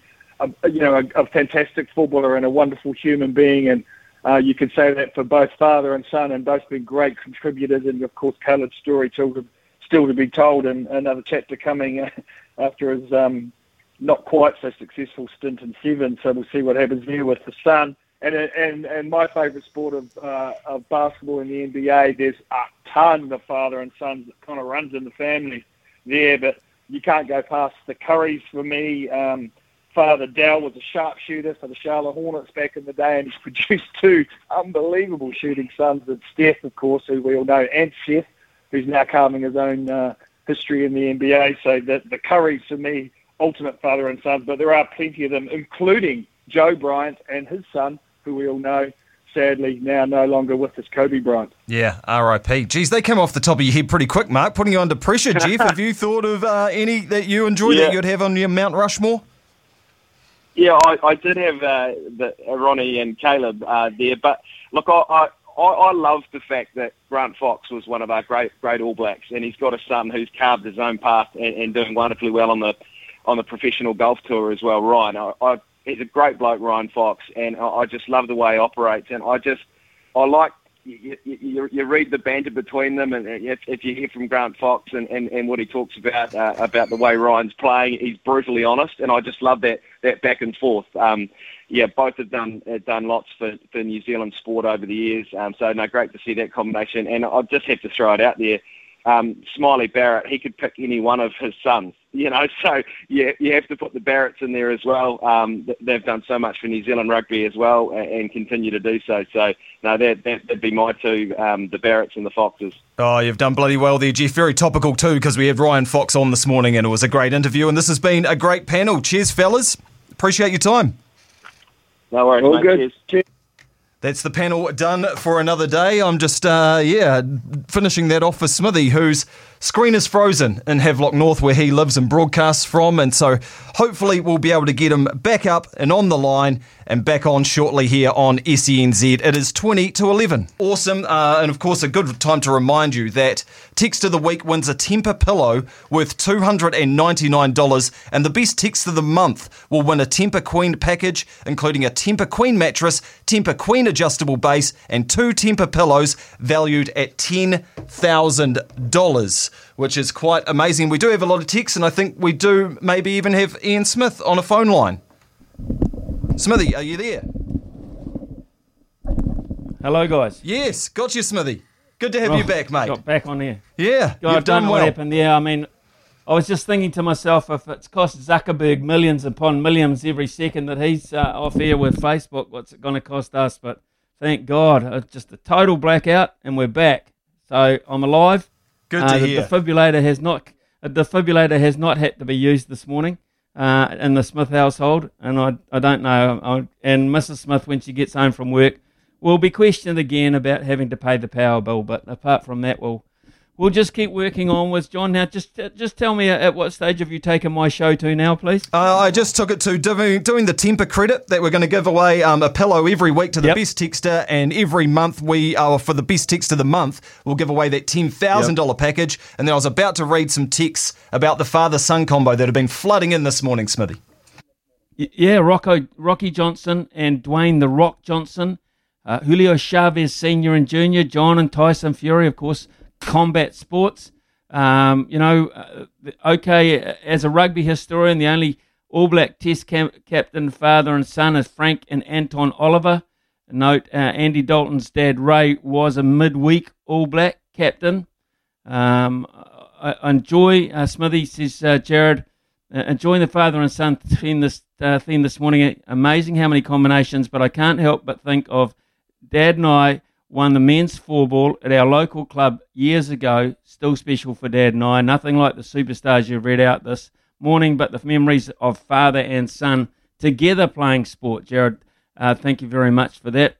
Um, you know, so there's plenty of, of uh, that have come in, and at this stage, uh, missed uh, many off that I've put in my top four, John. So, uh, how did the panel finish up? Were the boys were the boys happy with you? I mean, I, I, got cut off from them, but uh, all good. Yeah, they got a bit deflated when it was just me and they couldn't talk to you anymore, Smithy. But um, no, they had some great father son uh, combinations, which was great from Marc Hinton and Jeff McTainsh. Uh, they stuck very much to the traditional rugby sports, and Jeff even came up with the Ryan Fox Grant Fox, which was very topical, of course, Yep. because we had Ryan on this morning, which was cool.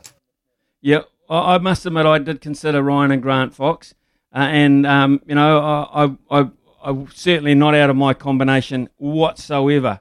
Uh, but uh, Joblins, Penn, and Reese and stock car racing as well. That's from uh, Gary Stone. Hey, thanks, Gary. Uh, first time texter coming into us. Uh, so yeah, really, uh, uh, we'll, we'll we'll be doing that. What, John? Just after eleven thirty this morning. So Yeah. um, I, I look forward to your top four, my top four.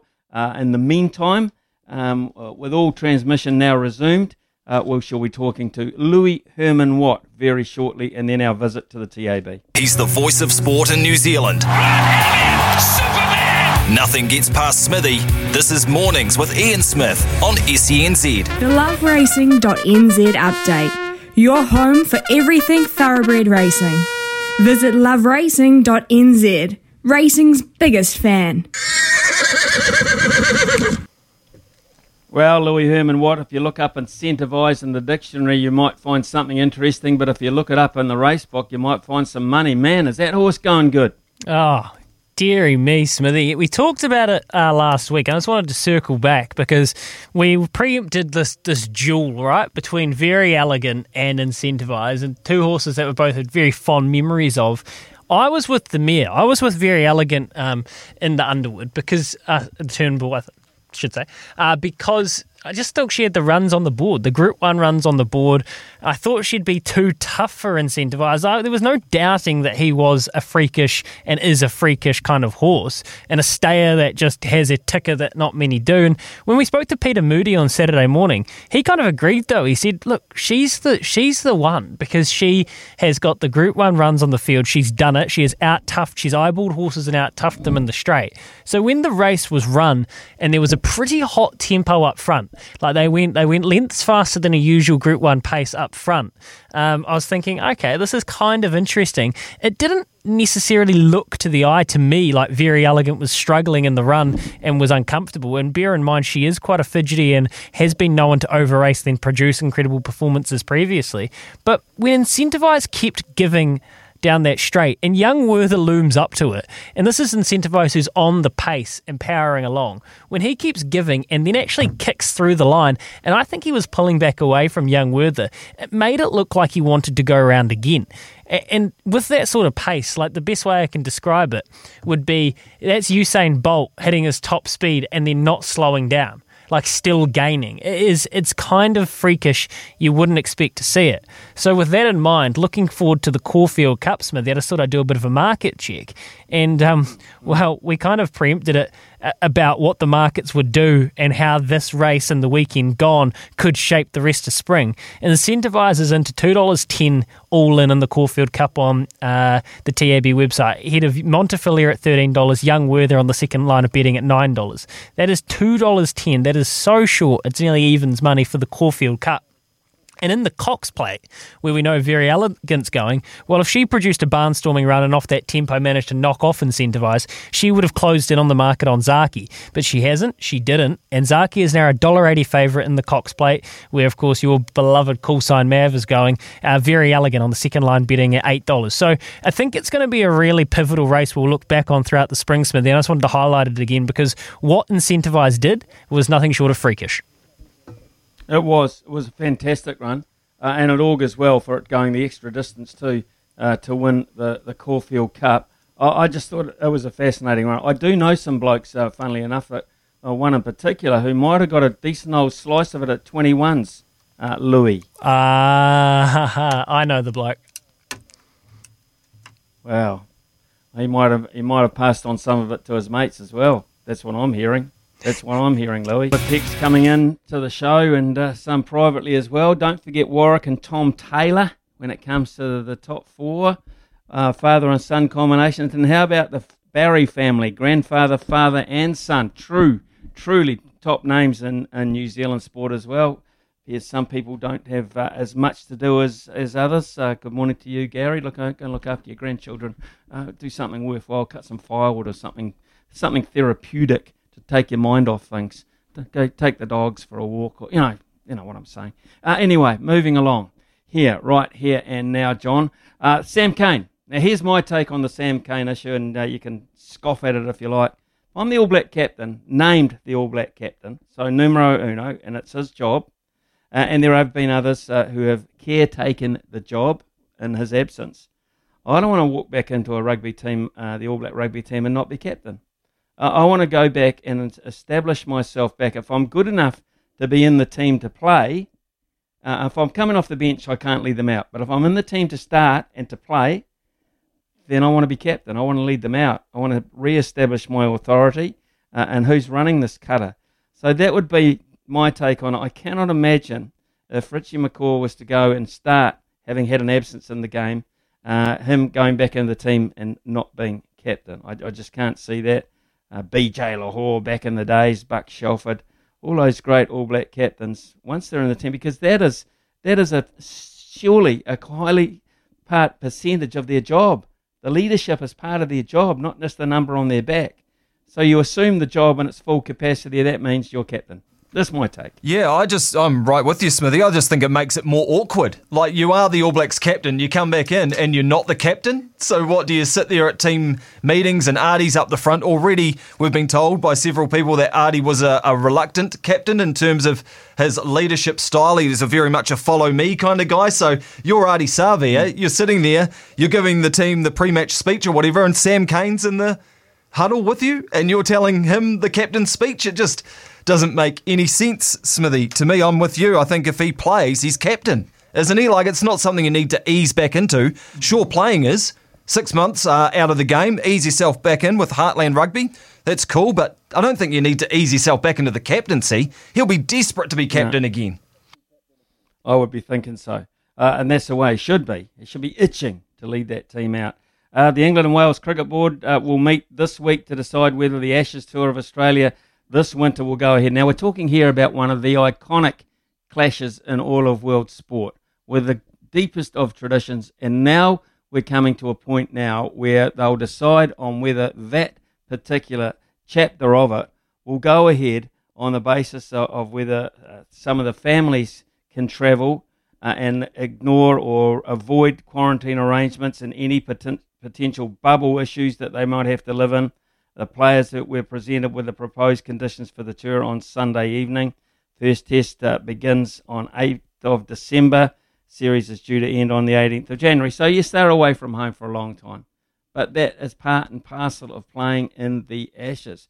It used to be that that would supersede most other things. To have the opportunity to play in that, in the hardest form of the game, uh, in the harshest environment from an English point of view, uh, used to be enough. It used to be enough. But it's just another illustration of where we sit in this modern world and the importance um, of feeling safe. Uh, do they feel safe going to Australia? Goodness me, England's been through enough. They should know what COVID means, but they should know what it's like to get through the other side of it because they've now got grounds with uh, capacity crowds. They've now getting on with life.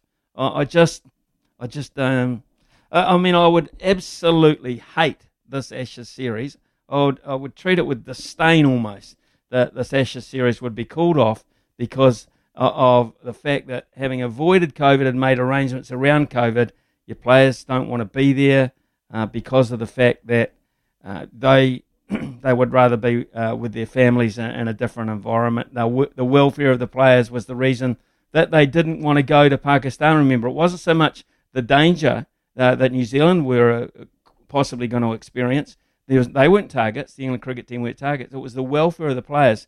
Now, I'm trying to get hold of my great friend Michael Atherton, who's very outspoken on this, and hopefully we'll get him on the show very shortly. Not today or tomorrow, but maybe before the end of the week. We'll get him on the show to talk about his feelings on it. He's been very, very outspoken on them pulling out for those reasons and perhaps not going on this tour for those reasons. Surely you could find 15 cricketers in England, young, old, whatever, who would be prepared to wear the Lions on their shirt, wear the blue cap, and go out in front for England okay, they'd be massive underdogs. They wouldn't have the experience, but the series would go ahead. The chapter would be written in some form or another, but they could find them. I'm absolutely sure. So uh, if the top players don't want to go, so be it. They will be able to find 15 cricketers to form a squad, I am sure, and a coach and a manager to handle it. What do you reckon? Yeah, would you be happier with that than it not go ahead at all? Have like a baby blacks kind of situation with the England cricket team, and Aussie would just trounce them, wouldn't it? It would just be one way traffic. Well, it could be the making of some of them. It could be the making of some. They might find some superstars. Uh, they might find uh, guys that are going there with a free license. What a way to play the Ashes with a license. No one expects you to, uh, to win, but you're actually going there representing England. Someone might score 100, might be the making of their career. They might discover a, a young fast bowler or a spinner of note uh, an all rounder. Um, you know, something good will come out of it. Uh, and and I just I I would hate uh, and if they don't go, a lot of things bad come out of, out of it from my point of view. I know I'm, I'm sitting here safe in New Zealand, mm. little old hub bubble in Hawke's Bay. It's not really a bubble because we've got on with life, but that's to me, that's that's my way of thinking from a sports jock point of view. Hate that term too, uh, but you know, uh, just looking on I'd hate it not to go ahead. Yeah, I think I'd England's point, Smithy, is that they've been playing Test cricket all around the world. I think they've played oh, you know, 15 or 16 Tests since COVID. Uh, so they've been in and out of bubbles all around the world. Australia have played four Test matches during the COVID period, all at home. So they haven't experienced this COVID bubble situation, this bubble fatigue, like the England squad have. So their point is, hey Aussie, it's all good you saying just come down here, but how's about you relax your borders for a start and let us not do the two week quarantine? And how's about you actually get out there and play some cricket and get out there in the in the COVID environment and see how you like it? So it's turning into a bit of a slanging match between England and Aussie, and it just adds a bit more spice, I guess, Smithy, to the Ashes, which we hope go goes ahead because it's not just awesome for Aussies, it's awesome for us too to tune into the Ashes. Well, how's how's about this fact then, John? How's about the fact that some of those Test matches that England played uh, during that time, during this to- horrible bubble situation that they've had to live through, how about how about those that some of them were in, in their backyard at home, and teams have gone about going to, to England and during those conditions to play against England and England? Did they ever think about that? Probably not. No, they're the English. Uh, it's very much, um, you know, got the blinkers on. Just having a look at what, what's involving them at the moment. And I think that Pakistan decision showed where they're at. Uh, you know, Ben Stokes is already not playing any cricket. Uh, he's he's gone. Um, others are making noises at Jos Buttler uh, and Captain Joe Root as well. So, if you were a betting man, which I know you are, Smithy, what would you say the chances are of a full strength England team going to play the Ashes? Ten percent full strength there will be there will be antagonists, there will be objectors. Um, that's what kind of uh, people cricketers are. So uh, there there will be that. Um, I'll, I'll just my final comment to you is two words: players associations. Players Associations. Tim Mills after the break from Canterbury Racing. Top bloke. Wants things to go ahead regardless. From behind the stumps to behind the mic, you're in safe hands. It's mornings with Ian Smith on SENZ.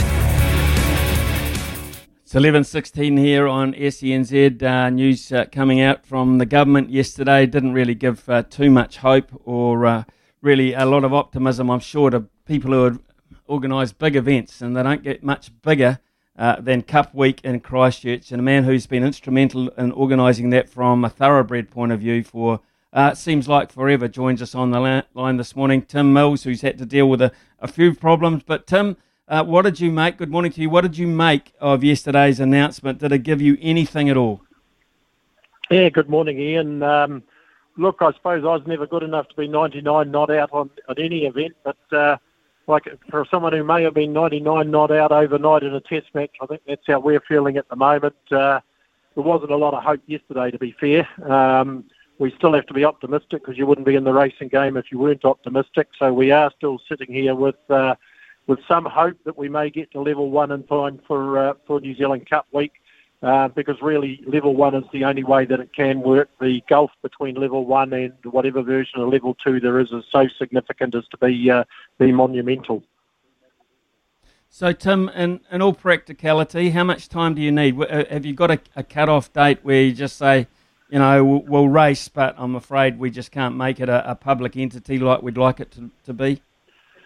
Look, I think we can wait till early November. We've um, probably what we've had to put up with over the years has worked in our favour because so much of the temp- temporary infrastructure has been at Addington on the Tuesday, and it comes to Riccarton on the Wednesday, Thursday, and Friday. And of course, Friday's a public holiday in Christchurch, so we've been under pressure setting up for our Cup Day basically forever. Um, so, look, if we were to find out, say, on the 2nd or 3rd of November that we were able to go into level one, we can put the place together, I've got no doubt. Um, so we're really just on tenterhooks, um, Smithy, just waiting for a decision to be made that gives us that go-ahead. See, this carnival, um, I I know you, you really enjoy people coming in from uh, from outside uh, the country uh, in all areas, all outlying areas. There's a history of people making it a, a, a week away. It could still exist quite comfortably uh, without those, those those people coming from afar. Now, there's enough people in the South Island and the Canterbury region to make it successfully and worthwhile. Yeah, well, we sold out with a crowd of 15,000 on the Thursday before uh, Christchurch Casino New Zealand Cup Day last year. Um, and look, even if we were two or 3,000 people down on that, if we were to get you know, 11, 12, 13,000 people at late notice, that's still going to be a huge result for us. Obviously, the gloss is taken off if we don't get our uh, our regulars and our mates from uh, all around the country because it truly does bring people from Kaitaia to Bluff. And uh, that's you know you, you know Smithy, all sports are great uh, catalyst for friendships, and racing's one of those uh, one of those sports. And uh, you know we'll be sad if we can't have all those people come, but we can still make a very good event if we do get that go ahead late in the piece. You mentioned the trotting side of things, that's huge, but of course the A&P uh, Society are probably uh, hanging on uh, any sort of thread just like you. How closely, uh, as a sort of a triumvirate, do you work together on this? Because you've all got the same week, you've got the same sort of market involved. Oh, we work very closely, Smithy. It's um, you know the, the harness guys are great mates of ours. Brian Rabbit, the racing manager, is a personal friend of mine um, at Addington. Uh, Brian Thompson's a champion guy, does a great job there. Uh, the guys at the show, we know a lot of them. Uh, a number of their board members we know personally, and we've worked closely with their management over the years. Um, you know, it is a it is three key components to make the overall engine, and we, we want everyone to be able to be up and running and make it work as well as possible. But to answer your question, we get on very well together. We work closely together, and we need all three components firing to make the week really work. So it has to be, it has to be basically level one for you, not level one with conditions, basically level one, yeah?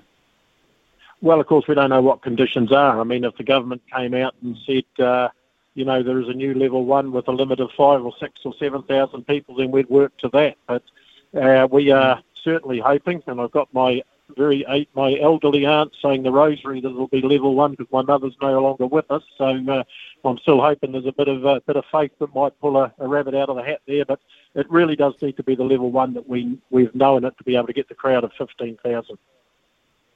Currently, uh, I think around some race courses uh, they're letting owners on, um, they're letting uh, crowds of, uh, depending on the, the type of facilities they've got available and toilets, etc., uh, crowds of up to 100 in groups.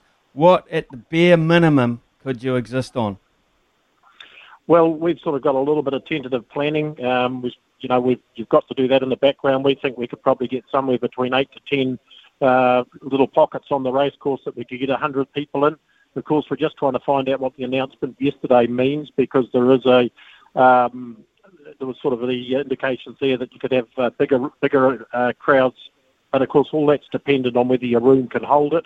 Uh, most of our rooms with ta- seated and served, and uh, and the one metre segregation is probably limited to around the hundred. Though we have got, you know, a couple of rooms we might get 150 or 200, uh, but you know that's what we'll be working for. You know, Tim, um, just I, I, don't want to draw you into anything political because you know you, have got to you know you've got to be seen to be um, Uh, receptive of all ideas, etc. But I, I, waxed on lyrically this morning just after nine o'clock because this is coming up. You know, this will nearly be a year. By the time you have your carnival, it will nearly be a year since you've had a case down there anywhere near Christchurch. What is the? Is there a general feel of frustration about this? Because this is a city on the rebuild, not just the racing side of it. It's a city on a massive rebuild here. So I had a, I don't know what happened. The phone just cut out for a couple of seconds. You said huh? something about you you waxed lyrical this morning. What was that? Yeah, yeah. I had a go this morning. I, I just uh, on your behalf, really. No one will listen to me anyway. But I, I just had a cracker because it's nigh on nigh on a year by the time you have your carnival since you've had a case of COVID anywhere near the South Island and anywhere near Christchurch in particular.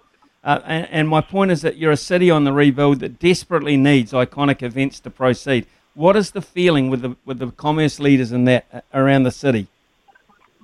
Oh, look, Smithy, I'm not. I think you know, um, politicians are elected by us. We have our right to have our say, and quite frankly, I think the, the government dropped the ball this time last year when we went to level one.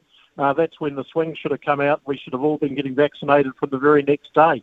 You know, to me, they had the they'd done a great job up until that point. They'd uh, set themselves up for the winning try. Then they had a four-man overlap, and they didn't just drop the ball; they put it down and sat on it because in my humble opinion, we should have all been double vaccinated well before we got to the second lockdown period, and then maybe we wouldn't be having this um, this drama. Now, I, I accept I don't understand all the nuances behind it, but as a, a simple Kiwi joker, that seems a pretty obvious thing that could have been done in September, October last year that might have prevented all of us, not just a racing club, but all the other sports events, the hoteliers, the tourist people from suffering as they are now.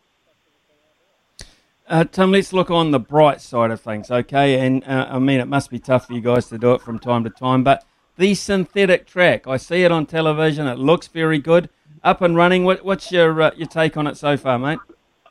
Yeah, well, you've caught us today. You might have heard a bit of background noise. I don't know, but mm. we're, uh, we're having our first set of trial meetings today. We just had the third heat.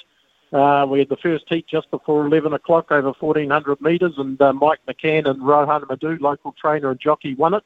And uh, the next, that was a 1400 metre race in 125.3, and the next was a 1200 metre heat in 110.1.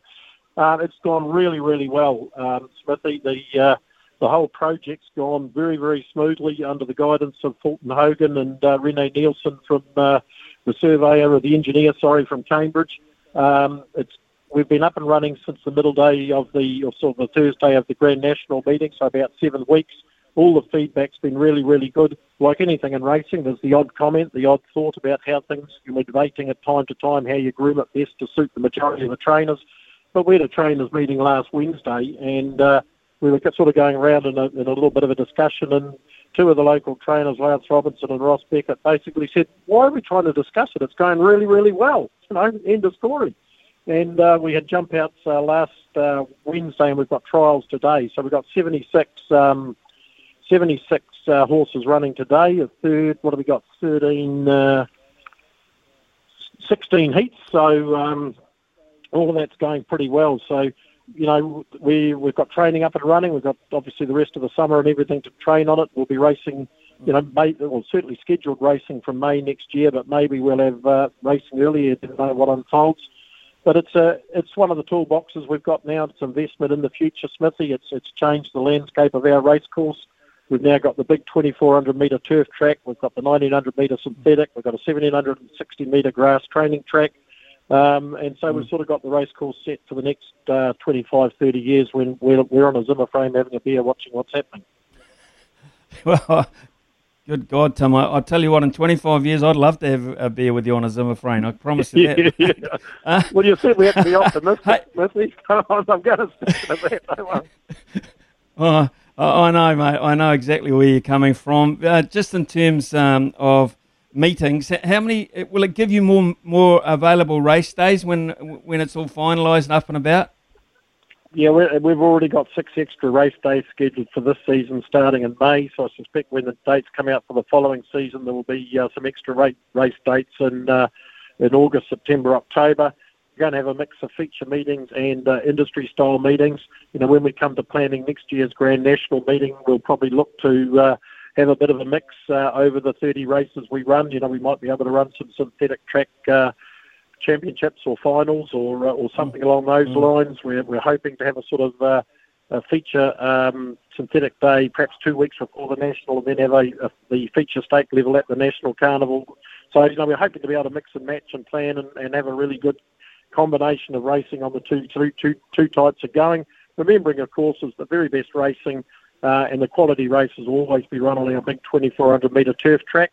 But the synthetic track just gives us another another tool in the toolbox to train horses every day, to trial as we are today, and to run extra race meetings. And hopefully, we have about 10 or 12 extra race days in time. Tim, it's been great to catch up with you. Look, I can be honest with you. We on the station here are planning to bring the station down uh, for two or three days over Cup Week. So, uh, if everything's going to plan, uh, I shall be able to have you uh, a beer with you. Perhaps not on a Zimmer frame this time around, but uh, I look forward to catching up with you and look forward to your input with us this morning. Uh, good luck with everything you've got planned, mate. Look, it's been an absolute pleasure. Thanks for giving me the opportunity to be on the show, Ian. Uh, Tim Tim Mills there, folks. Terrific man who's been doing great things uh, for racing in the Canterbury area uh, forever, it seems, and going through the frustrations like everyone organising big events at the moment. Let's uh, hope it works out in their favour. And I say that not not just uh, for the racing folk, for the people in business in Christchurch, the people with accommodation, restaurants, etc., that absolutely depend on this week. Not so much. Uh, they- they're not looking for you know a, massive amount here. All they want is enough to survive on, and, and a, a, a, an amount that they can, you know, that they, they can take heart from. That's it from my point of view, anyway. Uh, a couple of texts uh, before the break. Um, Frank and uh, I've read that one. Oh no, Frank and Anton Oliver, Stephen, Josh, and Brett Morris in rugby league, Roy and Mark and Barry Purdon. We're talking dynasties here in those names. Um, perhaps that's another one for, for life coming up in the future on the show. Fathers and sons, the Lathams. Um, mm, you've been fantastic with your, your response. Someone's come in and said, What about the English cricket team? Whoa, what about that? Five tests at the Gabba. How good would that be? Oof, five wins for Australia. They never lose at the Gabba. Uh, right, here's it's 11.29, just ticking over to 11.30. You know what time that is. Uh, it is time to stump Smithy, folks. Get on the blower, 0800 150 uh, 811, and uh, have an opportunity to win at least 50 bucks today from the TAB. This week, you also get some daytime revive from Sleep Drops, New Zealand's only specialist range of sleep and stress support supplements. And on line one from Christchurch, a man who I'm sure would like Cup Week to be on, Alistair. G'day, mate. How you going? Very good, very good. Uh, you probably would have heard that interview there with Tim Mills from the Canterbury Jockey Club, uh, talking about whether Cup Week will go ahead or not. Uh, he's going to give it till early November. What do you think's going to happen? Yeah, I'd, lo- I'd love for it to be on. Um, I'm 23 years old, so it's um, certainly a week I pencil in the calendar each year, and um, yeah, have a have a good old time and a good punt, and obviously lose a lot of money. So Yeah. perfect. Yeah, yeah, and I used to remember going to those when I was about your age, even younger. I used to have to borrow my dad's suit. So you'd see a lot of young guys in their late teens or early 20s wearing baggy suits. Are you that type of guy, or you uh, got your own suit these days? Um, yeah, big fan of the op shop tweed actually. uh, been been been running those for the last couple of years, and they um they still go strong. So Oh, and you've managed to keep them on, and uh, you haven't lost them at all in a drunken stupor at the end of the day. oh, there's a couple of um you know patch holes and burns and things like that on them, but it all tells a story. Oh, it certainly does. Yeah, Cup Week, one of the great weeks. Let's hope it will go ahead. But right now, you've got more important things to deal with, and that's beating Smithy for 50 bucks from the TAB and some sleep drops, uh, daytime revive. So your categories today are boxing, rugby, and cricket. What are you going to go for, Alistair? Uh, I'll give the rugby one a go. Rugby, solid. Smithy, Alistair sounds, you know, a bit, bit younger, so you might have experience on your side here. Yeah, but your question, yeah, your questions tend to go more historic. So Alistair might be in the, he might be in the guessing bracket, but I'm for most of them. I've got to say anyway. So we'll, we'll give it a go. All right, let's go. Very much a Ranfurly Shield theme this week. Alistair, of course, Hawke's Bay putting it on the line against Tasman this weekend. So your first question is which province owns the shortest tenure for the Ranfurly Shield? Uh, Taranaki. One of the worst things I have ever seen done on a cricket field. Confident, but not correct. Wow. Okay, Alistair. Now I kind of think I- I- I'm tossing up between two here. I'm going to go either Hawke's Bay because they had it for a very short period of time. That one particular uh, gesture or ge- venture. Gesture? Yeah, what word am I looking for anyway? Uh, and the other team I'm looking for is Counties Manukau. Uh, I'm going to go for Counties Manukau. There you go, Alistair. He's got him. Is that caught? No, Smithy. No. No, and I knew you wouldn't go for the Magpies, so it was Hawke's Bay. Six days in 2013. They beat Otago and then they lost it to Counties Manukau. So I think Taranaki may have had it for seven days. I think there's a few teams with seven. Uh, but Hawke's Bay, six days in 2013. So Alistair still alive. Question number two. Which province did Auckland beat by a record score of 139 points to 5 for the Shield in 1993?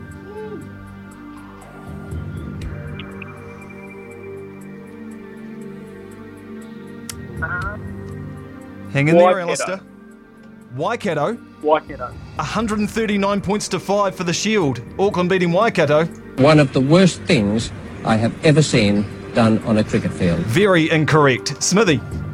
Al- Alistair, I- I'm not guaranteeing to, to get this right myself, but that is that answer goes along with your tweed jacket for the races. that is a shocker. That is that is an op shop answer if I've never heard one. Um, right, I'm going to go East Coast. Feet everywhere, body nowhere, and uh, the rest of him on the way back to the pavilion. No, North Otago got pumped 139.5, which is a record score for the Shield. So, Alistair means you're still alive in that tweed jacket. A few more holes to patch up. But question number three Who holds the record? Now, I'll be astounded if you get this right. Who holds the record for the most tries scored in Ranfurly Shield matches? Alistair? Um, I'm going to go a wee bit left field. Is it um, Shannon Chase, the Hawke's Bay winger? One of the worst things I have ever seen done on a cricket field. I'm not even sure whether I've heard of Shannon Chase. Was that just a shout out to one of your mates? Smithy, have you heard of Shannon Chase? No, Chase Tiatia I've heard of. Um, I'll have to think. I have heard the name. I have heard the name, but not as a prolific Ranfurly Shield try scorer. I'm going to go to uh, Auckland for this because uh, perhaps the, the most productive Ranfurly Shield era. Uh, I'm going to throw in Terry Wright. How do I look at Terry Wright? Just a couple of chips down the wicket, right in the slot, and away it goes. You've got that right. Terry Wright. 53 tries in Ranfurly Shield matches, which means Alistair from Christchurch, you've been stumped on the last delivery, so it jackpots to tomorrow. Sorry, mate. No worries at all. Gone burger, young man. he was confident, Smithy. You know, but you just did him. Yeah. Well, I just sort of, uh, I, I mean, I have, I've got five out of six wrong in the last two days, but I, I just kind of figured it had to come out of Auckland or Canterbury because they've had the longest tenures, and when they've have won, they've won a lot of matches by big margins, which tends to suggest four or five try try episodes for some of the wingers. So, uh, back in those days, the wingers were most often, or more often than not, the top try scorers. Things have changed a wee bit now, but that was the case. So, Alistair, please um, make another effort before Cup Week. Uh, we'd love to be able to give you 50 bucks, which you could turn into 500 bucks.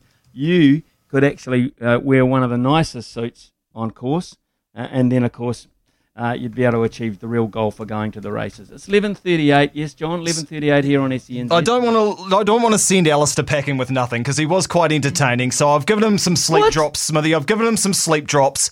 Sleepdrops.co.nz. It's for all ages, lifestyle ta- uh, stages, and sleeping challenges. Always read the label and take as directed. Sleep Drops Auckland. So he's going to get some Sleep Drops Daytime Revive.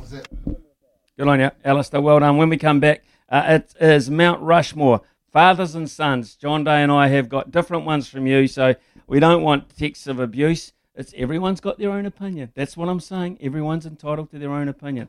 11:39.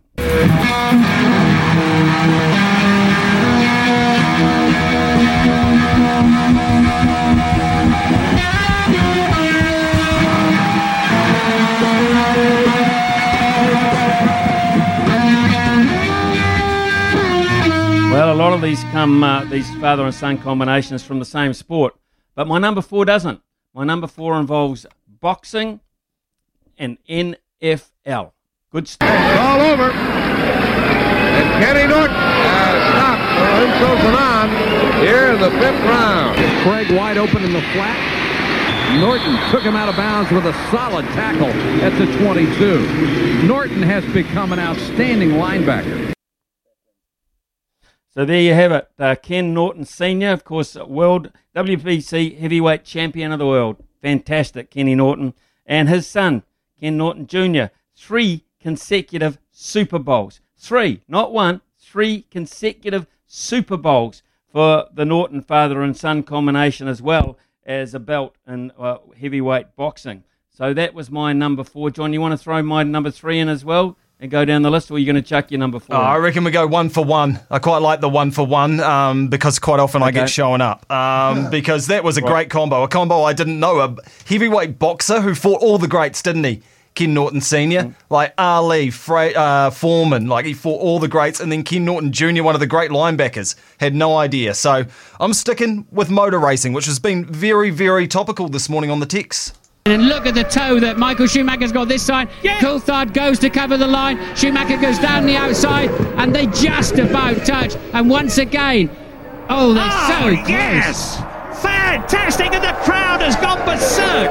Mick Schumacher crosses the line to win the Formula 2 Championship of 2020. Michael Schumacher, everyone knows him, and Mick Schumacher just starting to make a name for himself. Won Formula 2 last year, Formula 1 driving in his rookie year this year for Haas.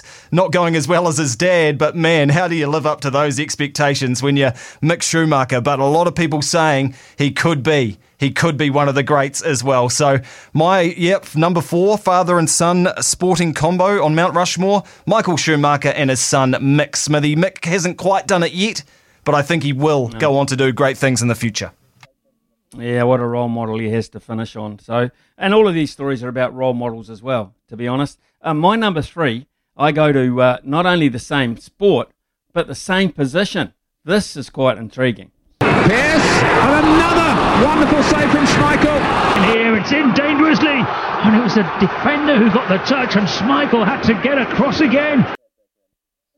So there you have it. Peter Schmeichel, 292 games for Manchester United. Not only that, he played for uh, other uh, football clubs around the world as too, but 129 games for Denmark. And now he, he proudly looks on at his son, Kasper Schmeichel, who's played 384 games for Leicester already uh, in a run of about nine seasons, uh, and 74 games for Denmark, and particularly had a good World Cup last time around. So this is uh, what I'm. Uh, in fact, it was Euro we just had, wasn't it? So uh, Kasper Schmeichel to the to the fore there for Denmark. So Peter and Kasper Schmeichel. I've been another one you didn't think of. No, that was cool. That was really cool. Um, same position and doing the same things both for your country. They must be national heroes in Denmark. Absolutely. Absolutely. Absolutely. I don't have um, audio for my number three, but I've gone to rugby league and I've gone with the Morris twins. Of course, we all know how good the Morris twins were, right? Uh, Josh and Brett Morris, uh, Brett especially, such a good try scorer, both retired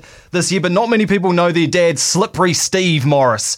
Um, great producing those twin boys. He himself was a premiership winner in his very first year with the Dragons, won the Clive Churchill medal that year in the grand final, one of the great halfbacks. And I just think when people watch uh, the Morris twins, they think, great, those brothers are awesome. Where did they come from? I just don't think, Smithy, they know just how good their dad, Steve Slippery Morris, was. So I'm going the Morris clan for my number three. Okay, number two for me, and this amazes me because of all the people that have texted in this morning. I'm not sure anyone's mentioned these two. Maybe one has, but I don't think anyone has mentioned these two as Kiwi icons in the same field. Going some 10 rows back into the crowd, and that's the fifth six for Lance Cairns. This is unbelievable. It's getting almost monotonous. Cairns there hitting it with only one hand. And that's the 100. Well done, Chris Cairns. Brilliantly played. And what a way to bring it up. A smack through the offside for genuine four. Big crowd in here at the basin. And Chris Cairns acknowledges the crowd and indeed the Australian players. So that was David Hookes describing Chris Cairns' 100. Always get uh, shivers when I hear David Hookes' voice. What a great guy he was, taken from us way too early. But that's by the by. Uh, Lance and Chris Cairns, yeah. I mean, really? Really? No one in New Zealand texted in and said Lance and Chris Cairns? Iconic. Absolutely iconic. Chris Cairns, one of the world's very, very, very good all rounders. And of course, Lance Cairns in the same bracket as well. Match winner, uh, superstar, icon. Oh, cult figure. The Excalibur bat. Didn't get a mention. Can't believe it. That's my number two. Always overlooked that team of the 80s, Smithy, aren't they? You know, when it comes to these lists, no one texts them. In fact, there was more Oh. texts for Ian Smith and your son Jared than there was for Lance and Chris Cairns. Yeah, well, um, not in the same bracket, I'm afraid. Proud, proud, but not in the same Oh, bracket. damn proud. It's yeah, awesome. Okay, move- awesome. Uh, what you Mo- won't be proud of moving is my pick for number two, and this kind of is real borderline, uh, but I'll play it anyway. I'm standing here with Stu Hart, who's the father of the newly crowned champion. He is absolutely a god with excitement. Excuse me, Mr. Hart. Could I have a word with you? Well, here is the champion himself This is a highly emotional scene. A lot of people will say it's not sport professional wrestling, but I will. I will. Those guys get injured. Those guys chuck themselves around. So Bret the Hitman Hart and his dad Stu Hart, who started Stampede Wrestling in America, and he had a place called the Dungeon where he trained professional wrestlers and would make grown men cry. With his wrestling holds, Bret Hart went on to win several world championships, which are all legit, Smithy. They may know who's going to win the fight, but they don't know how to take the fake bumps because they are very real. So I'm going Bret the Hitman Hart and Stu Hart from Calgary, Alberta, Canada for my number two father and son sporting combinations asterisks sports entertainment. Oh, absolutely, absolutely genuine, John. I mean, just uh, iconic. I mean, who wouldn't have put wrestlers? Who wouldn't have put wrestlers um, in their, their bracket? I wonder if Haystacks Calhoun had a son that wrestled at any stage. Huh? Really? Really? Sorry, mate, I panicked Uh, a bit. anyway, I panicked. Yeah, you pushed the weird button there, brother. Uh, how about this one then? Uh, number one. This is number one for me, without doubt. This is a dynasty. This is an absolute dynasty, of course, in motor racing. Richard Petty is now pulling out in front. Darrell Waltrip is in second. AJ Foyt is in third. Here they come. Waltrip trying to slingshot.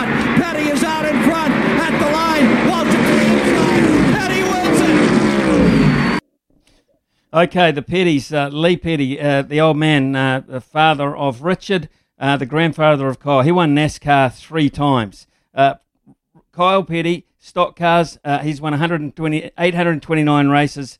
He's had 829 races, I say, in the 30 years he was involved.